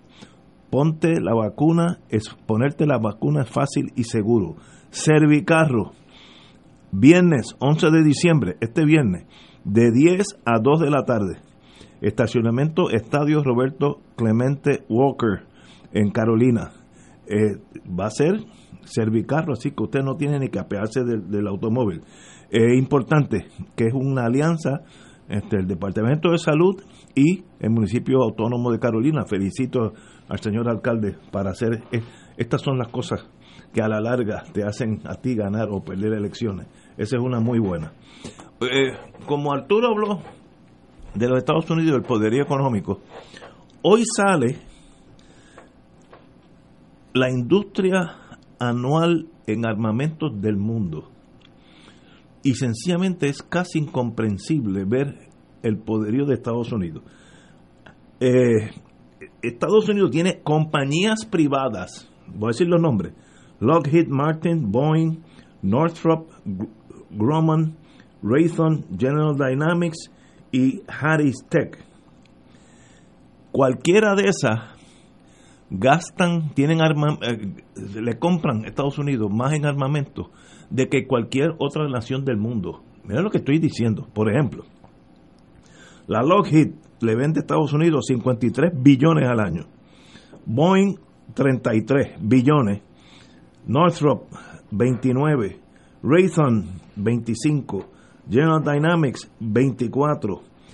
China le sigue con 22, pero las otras anteriores 6, 5, no, 6, perdón, eran más grandes que China entera. Es, ¿sabe? Inconcebible que China, con una nación que nos, la estamos viendo crecer eh, vertiginosamente, ya tiene tres portaaviones, etcétera. La Lockheed Martin gana, gasta o, produce, mejor dicho, más del doble de lo que China produce en armamento. Es, una compañía privada. Juntos, Estados Unidos gasta 179 billones en armamentos nuevos cada año, cada año. Esto es anual. Y China le sigue con un eh, 22 billones, que es raquítico.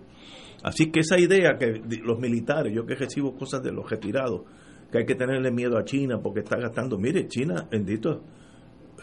Bueno, la compañía, voy a decir, General Dynamics, que le vende más a Estados Unidos de lo que China compra en armamento todos los años. Una compañía privada. Eso demuestra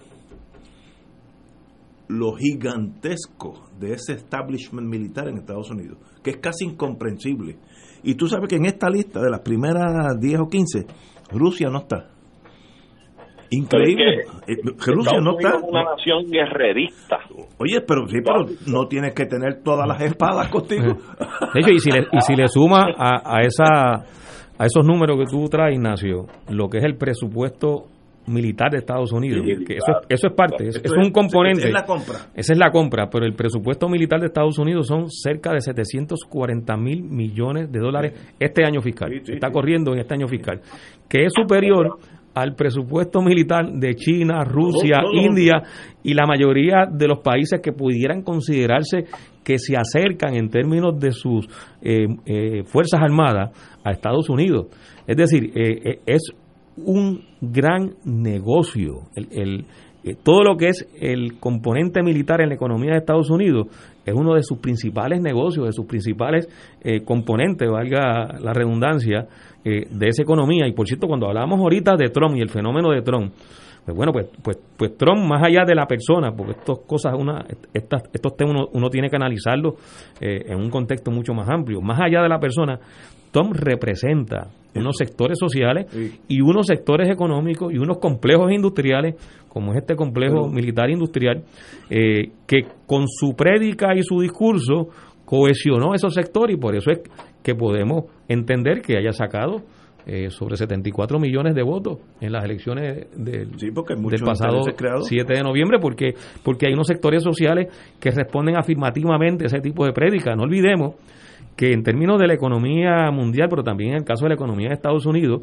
han ocurrido unas transformaciones, unos cambios estructurales y unas crisis, como fue la crisis inmobiliaria del 2008, que tuvo sus efectos y sus impactos económicos en todos los países, pero en Estados Unidos tuvo unos impactos severos y unos grupos y unas capas sociales, las capas medias, eh, se vieron severamente afectadas eh, y esos sectores han perdido buena parte de sus expectativas de lo que era la realidad económica antes del 2000.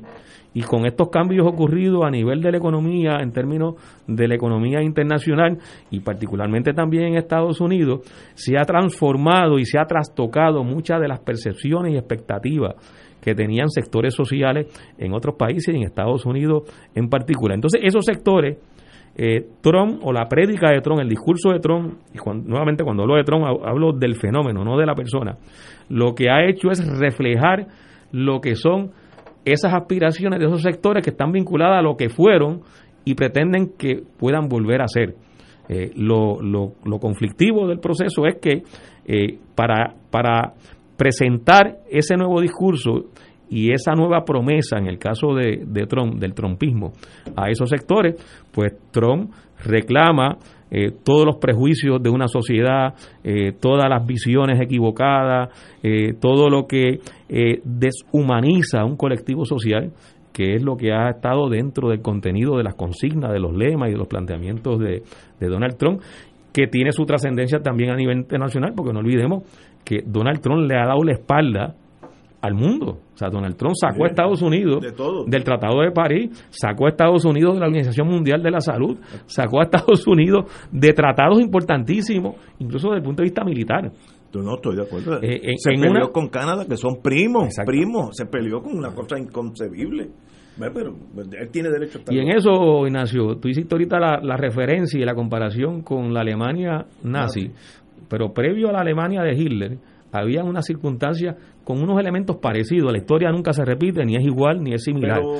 Pero, eh, había unos, elementos parecidos. Incertidumbre en muchos sectores sociales, problemas económicos, pobreza, eh, la, la, precarización del trabajo, como está ocurriendo también en Estados Unidos. Entonces viene un movimiento alrededor de una figura que articula un discurso donde le vende eh, unos sueños eh, que tienen como contraparte eh, unos discursos racistas, unos discursos xenofóbicos, unos discursos violentos, eh, que es efectivamente lo que ha ocurrido en el caso de Donald Trump. Esta es de las sorpresas más grandes que he tenido en mi vida. Un país como China compró este año, que está 22.5 billones en armas. Y la Boeing, que es una dedicada a la aviación mayormente, le vendió a Estados Unidos 33 billones, más que un país entero, una compañía. O cuando dicen que esas compañías son estados en sí, sí, se comportan como estados porque tienen el poder económico. Eh, Raytheon, que es cuestión electrónica, 25 billones este año. Eh, más grande que China, eh, más grande que Inglaterra. In- Inglaterra tiene 22 billones y es una nación también guerrera. Eh, ¿Eso es necesario? Es obvio que no. Eso es un vicio que ya esa persona, ese, ese- cuando digo persona, esa nación, eh, tiene ese vicio y, y hay una estructura económica montada en eso, en eso, ese gasto militar y echarse contra eso, un, un político que depende de votos, echarse esa gente que, por ejemplo, la Lockheed Martin le vendió a Estados Unidos 53 billones el año pasado. Pues cómo tú, esa gente controla senadores, representantes, gobernadores, alcaldes, fiscales, fiscales. Ay, Mira, y le, le puede vender los 53 billones a Estados Unidos como le pueden vender 20 billones a, a Inglaterra o a Moscú. Y, y por eso tú dices, eh, son- se comportan como Estado por el poder económico Sí, que sí. tienen, pero eh, eh, simbolizan y ejemplifican lo que hemos dicho ya hace un tiempo, de que el capital ya no tiene bandera, ni tiene nación. El capital eh, es extremo, llega a cualquier lugar y es de todo lugar, ¿verdad? Este, lo triste de esto es que la humanidad ha obtenido unos logros, unos avances en unas áreas importantes y significativas también, pero todavía continúa dando pasos hacia el lado, hacia atrás, porque la, la carrera armamentista yo creo que debe ser el objetivo mayor de todo ser civilizado en bajo cualquier bandera nacional que sea erradicar esa carrera armamentista eliminar las armas, las guerras, las discusiones. Nosotros tenemos que elevarnos a unos planos mucho más superiores. ¿ves? Pero lamentablemente, como tú bien señalas, hay mucho, en términos del factor económico, que mueve mucho capital, mucha energía, muchos intereses a base de esa industria armamentista y guerrerista. Y el asunto es Así que para, para justificar esa industria armamentista, tiene que estar asusando guerra o creando. Claro. Tiene que tener un enemigo. Tiene, tiene que estar creando el ambiente de que va a haber una guerra, porque si no, no se justifica. Claro, aunque sean y las ahí- islas. Y de no, ahí la explicación a muchas no, de las agresiones que se han hecho en los últimos años, en las últimas décadas. Ah, increíble. Bueno, no, no olvidemos la última de las últimas intervenciones militares de Estados Unidos, la alegada intervención en Irak buscando armamentos atómicos. Armas de después destrucción se- masiva. Se supo que era embuste y que sabían que esto allí no existía. No, es que- es- lo que es, lo que pasó es que la escondieron bien, bien, pero estaban. No, pero el que se escondió fue Hussein y lo Ese era. ¿cómo se llama aquel secretario de defensa? Colin Powell fue a las Eh, Naciones Unidas. Sí, y dijo un montón de mentiras. Y metió los mochos ahí, Sí, sí. mintió Increíble. descaradamente ante el mundo. Luego se probó que No. era mentira. ¿Y, y qué pasó después de eso? ¿Quién ha enjuiciado Eh, destruyeron a un los Estados país. Unidos, a Colin Powell, a toda esa gente por haber cometido porque eh, eh, bajo esas circunstancias allí se cometieron crímenes de lesa humanidad. Allí se bombardeó, se bombardearon ciudades en Irak. Se destruyó una arquitectura riquísima que más que de Irak yo creo que pertenecía al patrimonio de la humanidad. Era patrimonio de la humanidad, reconocido Sí, por la sí. Naciones Unidas. Sí, y entonces, ¿quién, ¿quién ha hecho responsable a los Estados Unidos de un crimen como ese? Nadie. Pero con ese, Arturo, con ese armamento que yo acabo de leer, y esto es un año nada más, para cucar ese toro tú tienes que estar bien seguro de lo que vas a hacer. No, y basta con darle la espalda Eh, bueno, buen en la punto. guerra de Sí, principios y de dignidad. Tú Muy no bien. tienes que irte de frente No, no, ni, sí, ni, ni irte puño a puño. Dale la espalda, ignóralo, no te no me interesa, no te necesito y cuando le puedas meter un pellizco se lo mete y esconde la mano. Claro que sí. Cuidado que no te cojan, que te cojan el dedo, te, te cortan el dedo. Señores, te- tenemos que ir a una pausa, amigos. Fuego Cruzado está contigo en todo Puerto Rico. El COVID-19 se transmite fácilmente entre personas, por lo que el rastreo de contactos ayuda a detener su propagación. El municipio de Carolina implementó el Sistema Municipal de Investigación de Casos y Rastreo de Contactos. Al conocer los contagiados, podemos alertar de forma confidencial y sin divulgar la identidad del paciente. Llama a la línea confidencial de ayuda al ciudadano positivo de Carolina al 787-701-0995. Porque te queremos saludable. Edúcate, protégete y evita el contagio. Autorizado por la Oficina del Contralor Electoral. Bienvenidos al Plan de Show. ¿Cuánto ahorran los gemelos con MMM?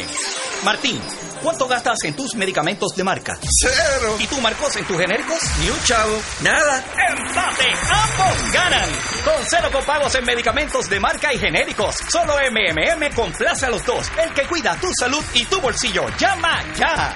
MMM Healthcare LLC es un plan HMO con un contrato Medicare. La afiliación en MMM depende de la renovación del contrato. Beneficio varía por cubierta. Fuego Cruzado, el programa de más credibilidad en la radio puertorriqueña, es ahora la tribuna abierta de análisis noticioso, con diversas perspectivas que exploran el trasfondo de lo que acontece a diario y cómo nos afecta. Escucha Ignacio Rivera y sus panelistas invitados de lunes a viernes en Fuego Cruzado en transmisión diferida a las 10 de la noche por Oro 92.5 FM. ¿Sabías que personas sin síntomas pueden propagar el COVID-19? El municipio de Carolina se preocupa por ti y los tuyos. Por eso, queremos que te protejas correctamente. Usa tu mascarilla cubriendo nariz y boca. No la toques mientras la tienes puesta y recuerda que menores de dos años no deben usarla. Cuando te la quites, bótalas o lávalas inmediatamente. Si eres positivo al COVID, llama a la línea confidencial de ayuda a ciudadanos positivos de Carolina al 787-701-0995. Porque te queremos saludable, edúcate, protégete y evita el contagio. Autorizado por la Oficina del Contralor Electoral. Y ahora continúa Fuego Cruzado.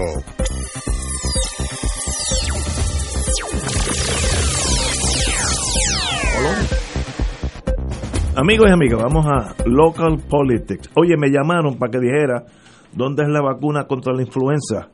Servicarro, viernes 11 de diciembre, de 10 a 2 de la tarde.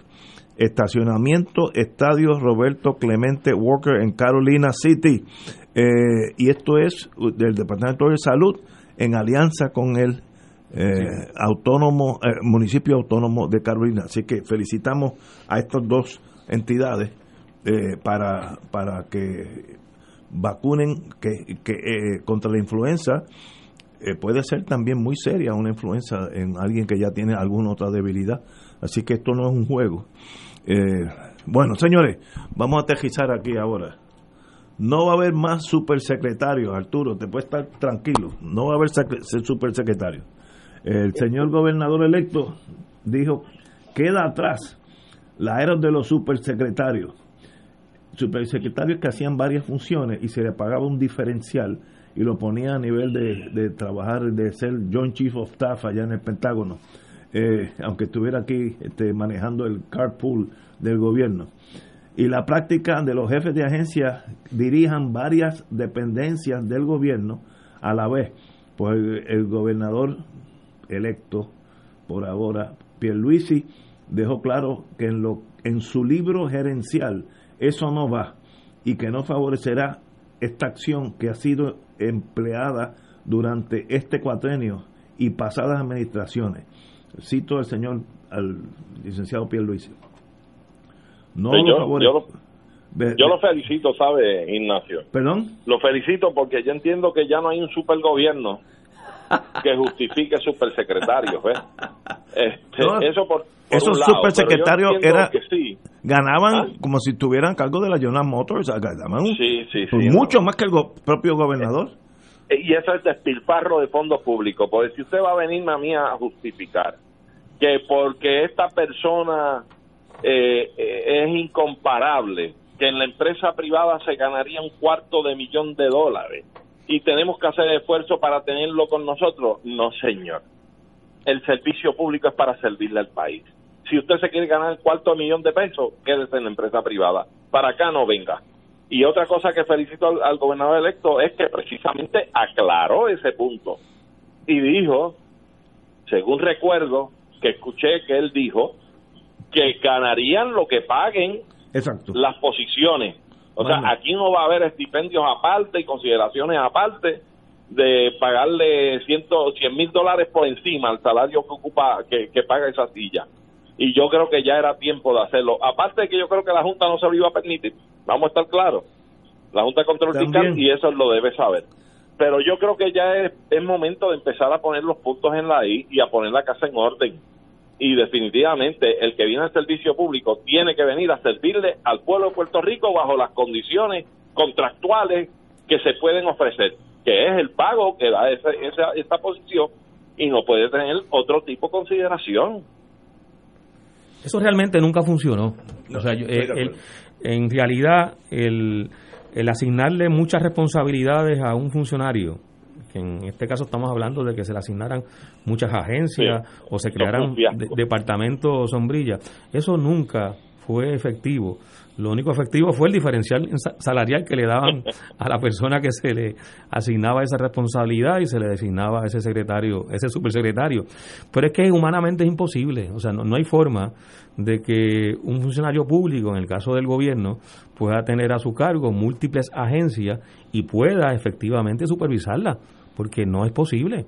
Eh, son tantos los asuntos, tantos los detalles, y en el mundo en que vivimos, en el tiempo que estamos viviendo, que las cosas ocurren rápido y, y son muchísimas. Eh, hay un volumen alto. La posibilidad de que una persona pueda atender eh, ese, ese abanico tan inmenso y tan amplio de situaciones, de inconvenientes, de oportunidades, de decisiones que va a tomar, es prácticamente imposible. ¿Y qué ocurre con este tipo de, de nombramiento? ¿Qué ocurrió cuando eh, de alguna manera se pudo implantar? Que las decisiones se tomaban tarde, porque no hay forma de actuar con premura frente a situaciones que requieren una respuesta rápida. Eh, y bueno, pues las experiencias las tenemos y la más reciente fue el Departamento Este de Seguridad Pública. Eh, Pesquera fue un fracaso dirigiéndolo y quien han seguido dirigiéndolo tampoco han podido dirigir. Ese departamento tuvieron que sacarle finalmente al Instituto de Medicina Forense. El que ahora tiene otro nombre, ¿no? No, no. pero, pero tuvieron que sacar porque no podía funcionar. No, es que son Y- dos temas. y ocurre ese, ese cambio, Ignacio, porque la directora lo exigió prácticamente. De hecho, hizo pública. No, y era- si, si no sacan el Era tan competente que su voz sonaba alto porque Ah, sabía lo que sí. hacía. Negociado es el nombre que tiene ahora. Eh, sí, muy bien. Que esté aparte, mire, el mundo, yo conozco un poquito el mundo policiaco. No hay cosa más foránea al mundo policiaco que ciencia forense. Es como tú ser piloto o buzo. No, no, las dos no encajan. O eres buzo o eres piloto, pero no puede ser las dos a la vez.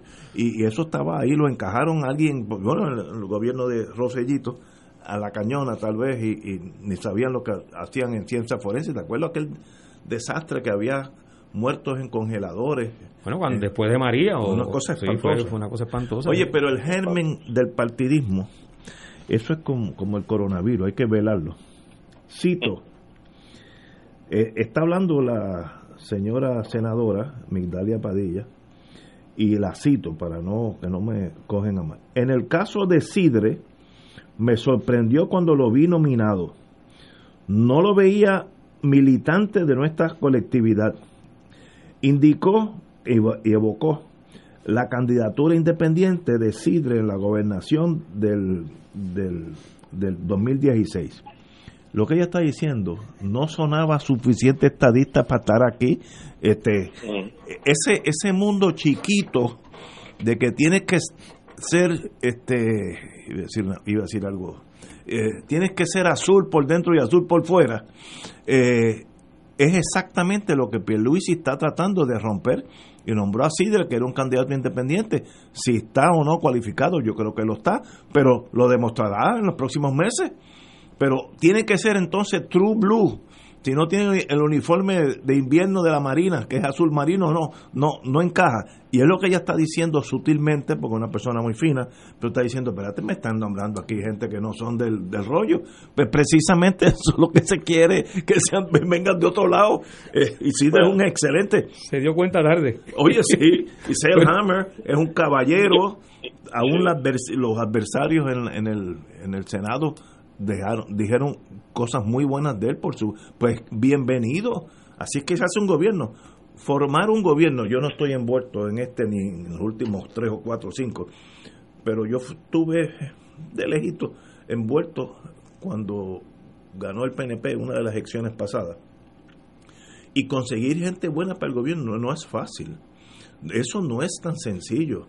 Las personas que a ti te gustaría tenerlas, por lo regular ya están empleados, porque son los triunfantes, son los que tienen eh, eh, educación para la rama que sea, y entonces tú tienes que darle un discurso, sacarlo de, de su mundo protegido, eh, para que entrar en un mundo público lleno de, de, trampas y puñales y machetes, va a ganar menos antes de que se inventaran esto de los supersecretarios, etcétera, etcétera. Así que no es fácil. O sea, no, no es que tú llames a, Arturo Hernández, oye Arturo, ven acá. Pues, pues, pues, mira, yo, yo tengo que decirte lo siguiente, fíjate. Este, yo creo que el gobernador electo un tanto ha contemplado la radiografía del resultado electoral de estas elecciones. Es decir, ha visto cómo el voto popular ha ubicado personas de distintos sectores e ideologías en posiciones como la legislatura, ¿verdad? Este, hemos visto la pugna cerrada en San Juan. Hemos visto casos en otras alcaldías.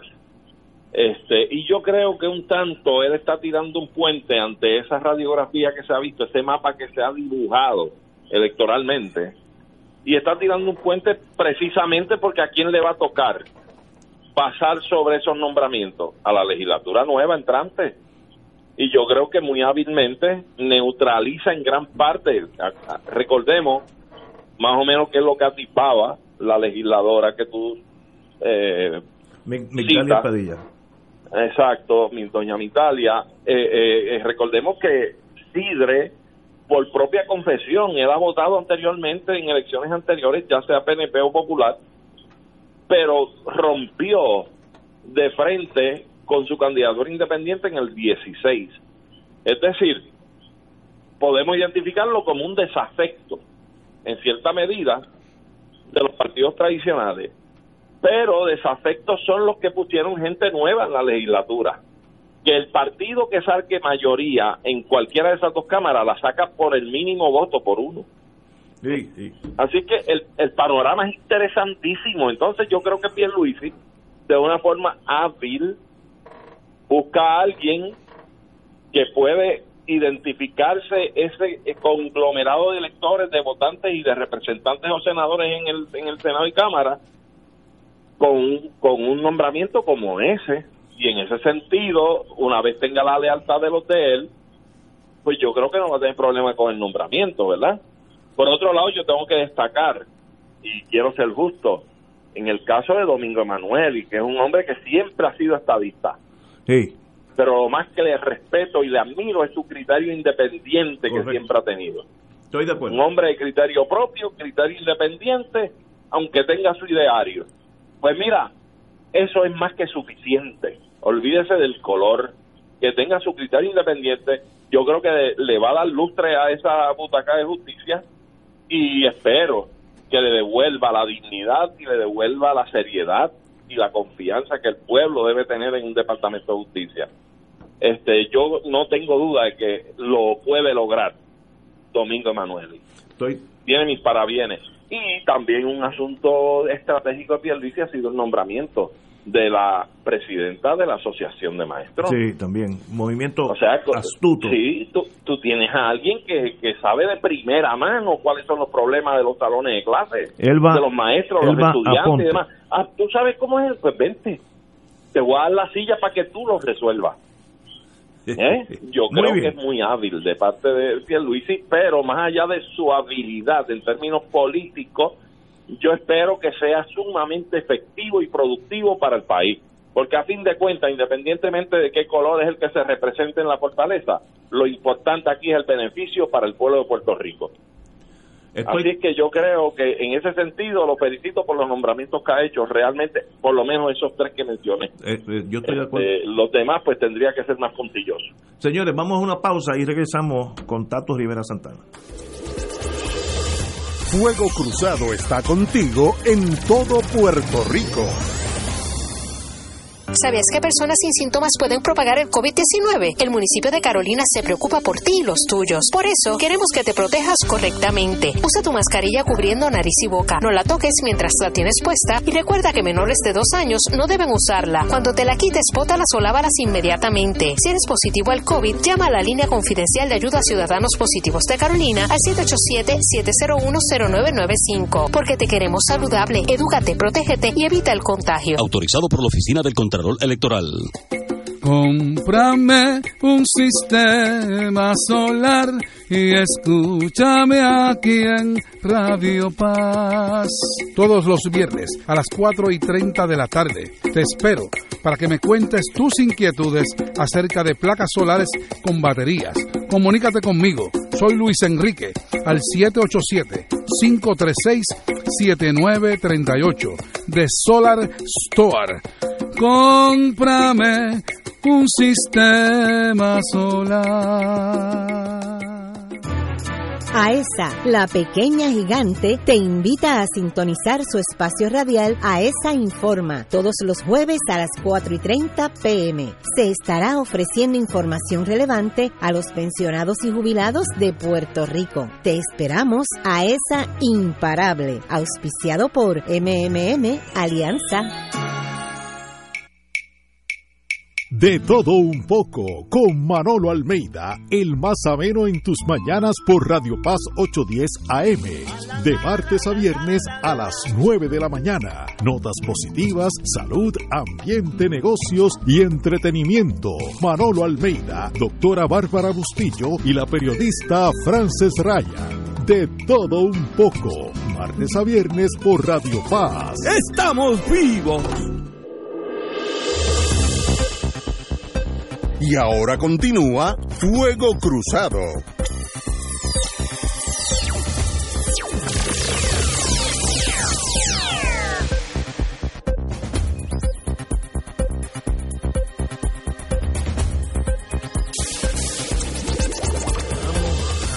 compañero Tato Rivera Santana con la con la bandera en mano. El gobernador está armando un gobierno, es un reto. Hasta ahora yo creo, como dicen, como dicen en el campo, tiene un buen pasito. Estoy seguro que algunos serán extraordinariamente buenos, otros serán buenos y otros no serán tan buenos, porque ese es el pasar de la vida. Eso ha pasado en todos los gobiernos desde que Adán eh, cogió la famosa manzana. Así que, eh, pero eh, las grandes caminatas se dan con el primer paso. Estos, estos señores que han nombrado pues tienen cierto relieve, eh, los más importantes sobre todo, y yo creo que está haciendo buenos nombramientos. ¿Qué, ¿Cómo tú lo ves? Bueno, lo, lo que leías ahorita, Ignacio, sobre las expresiones de Migdalia Padilla, eh, evidencia que dentro del PNP eh, no se ven estos nombramientos con la misma óptica que tú lo estás planteando y lo estás viendo. Eh, para, yo no sé si es representante o senadora Migdalia Padilla, bueno, es legisladora. Eh, para ella tienen que ser no solo electores Blue, del. PNP, sino que tienen que ser militantes del PNP, o sea, tienen que paquinar, tienen que, que ser probados para que puedan estar en cargo del gabinete o, o dirigiendo Pero las eso- agencias públicas. Eso en sí tiene un downside tremendo, porque entonces tú haces una colecta de fanáticos. Exacto. Y los fanáticos nunca son buenos para nada, ¿sabes? Pero sobre todo en el caso de, de esta representante o esta legisladora, eh, ella no se ha dado cuenta de lo que fue el resultado de las elecciones. O sea, la- la- punto. las elecciones, eh, lo que arrojan hasta ahora es que Pierluisi ganó con el 32% de Increíble. los votos. O sea, increíble. más del 66% o 68%, por ahí, 68% de quienes votaron por las candidaturas a la gobernación no votaron por Pierluisi. Solo votó el 32% por Pedro Pierluisi. Y la legislatura va a ser una legislatura donde Mixta.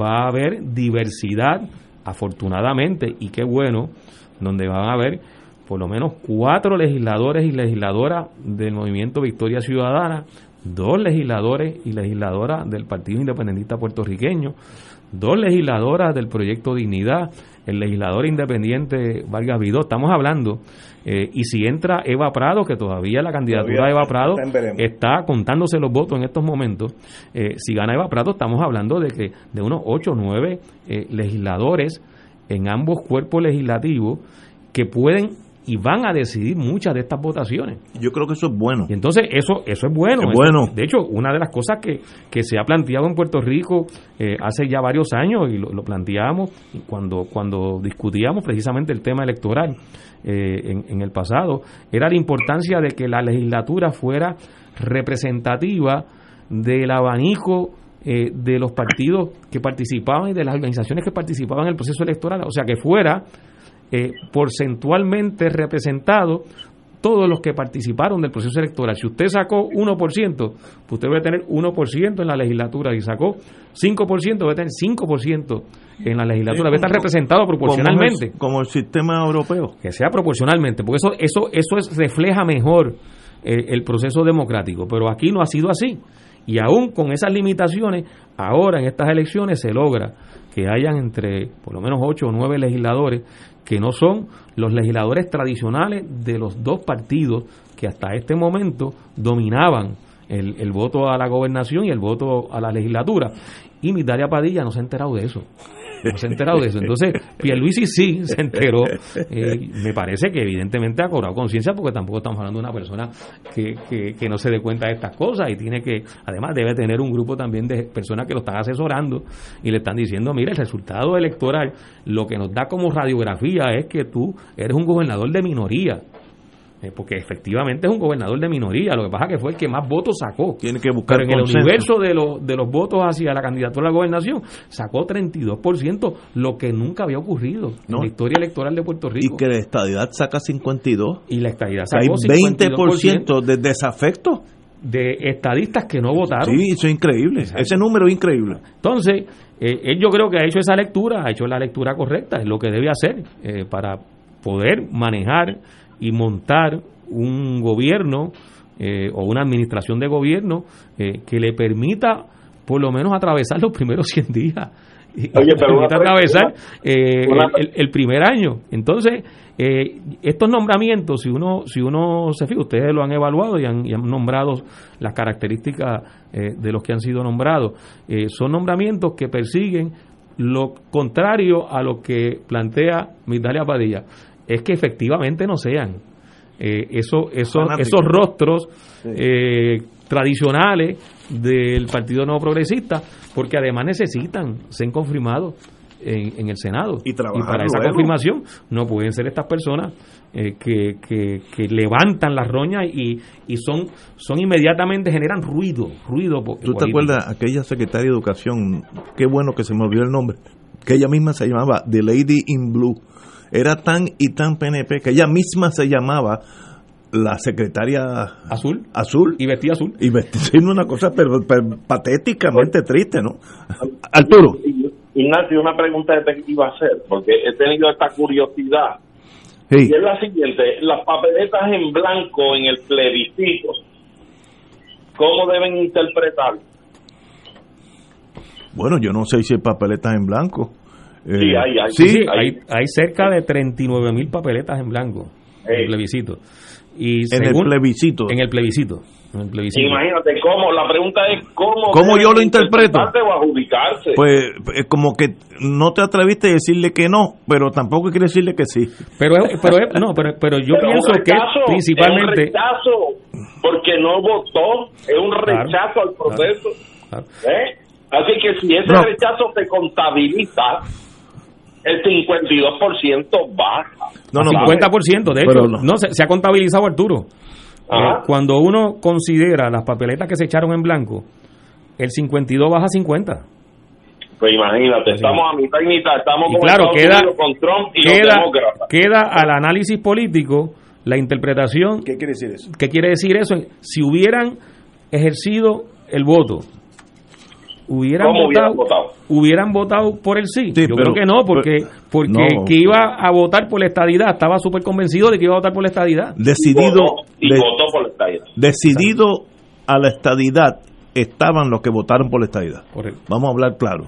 Esos en blanco, pues mire, eso no cuentan en mi mundo. Si usted llega allí, se chupa las horas que yo tuve parado para votar y lo echa en blanco, deben castigarlo, darle un ticket como el de la pandemia. Esa, ahora. esa es la explicación técnica y anímica. Pero en términos políticos, uno puede decir que ese 39%, una buena cantidad, iba a votar por el sí. No olvidemos que la candidata a la gobernación por Victoria Ciudadana llamó a echar la papeleta en blanco. Sí, pero Ignacio, Ah. No otra pregunta que te voy a hacer, la última. Ajá. Ese 50% que votó que sí por la estabilidad, te pregunto, si los educamos y le decimos el costo económico, emocional, cultural que tiene la estadidad, Subimos al 80 cuando sepamos lo que viene. Al 80 en contra. Estamos, ahí, ahí diferimos. Señores, nos tenemos que ir. Gracias, Arturo. Gracias, Arturo, por estar con nosotros. Y Tato, como siempre, un privilegio estar aquí. Señores, hasta mañana.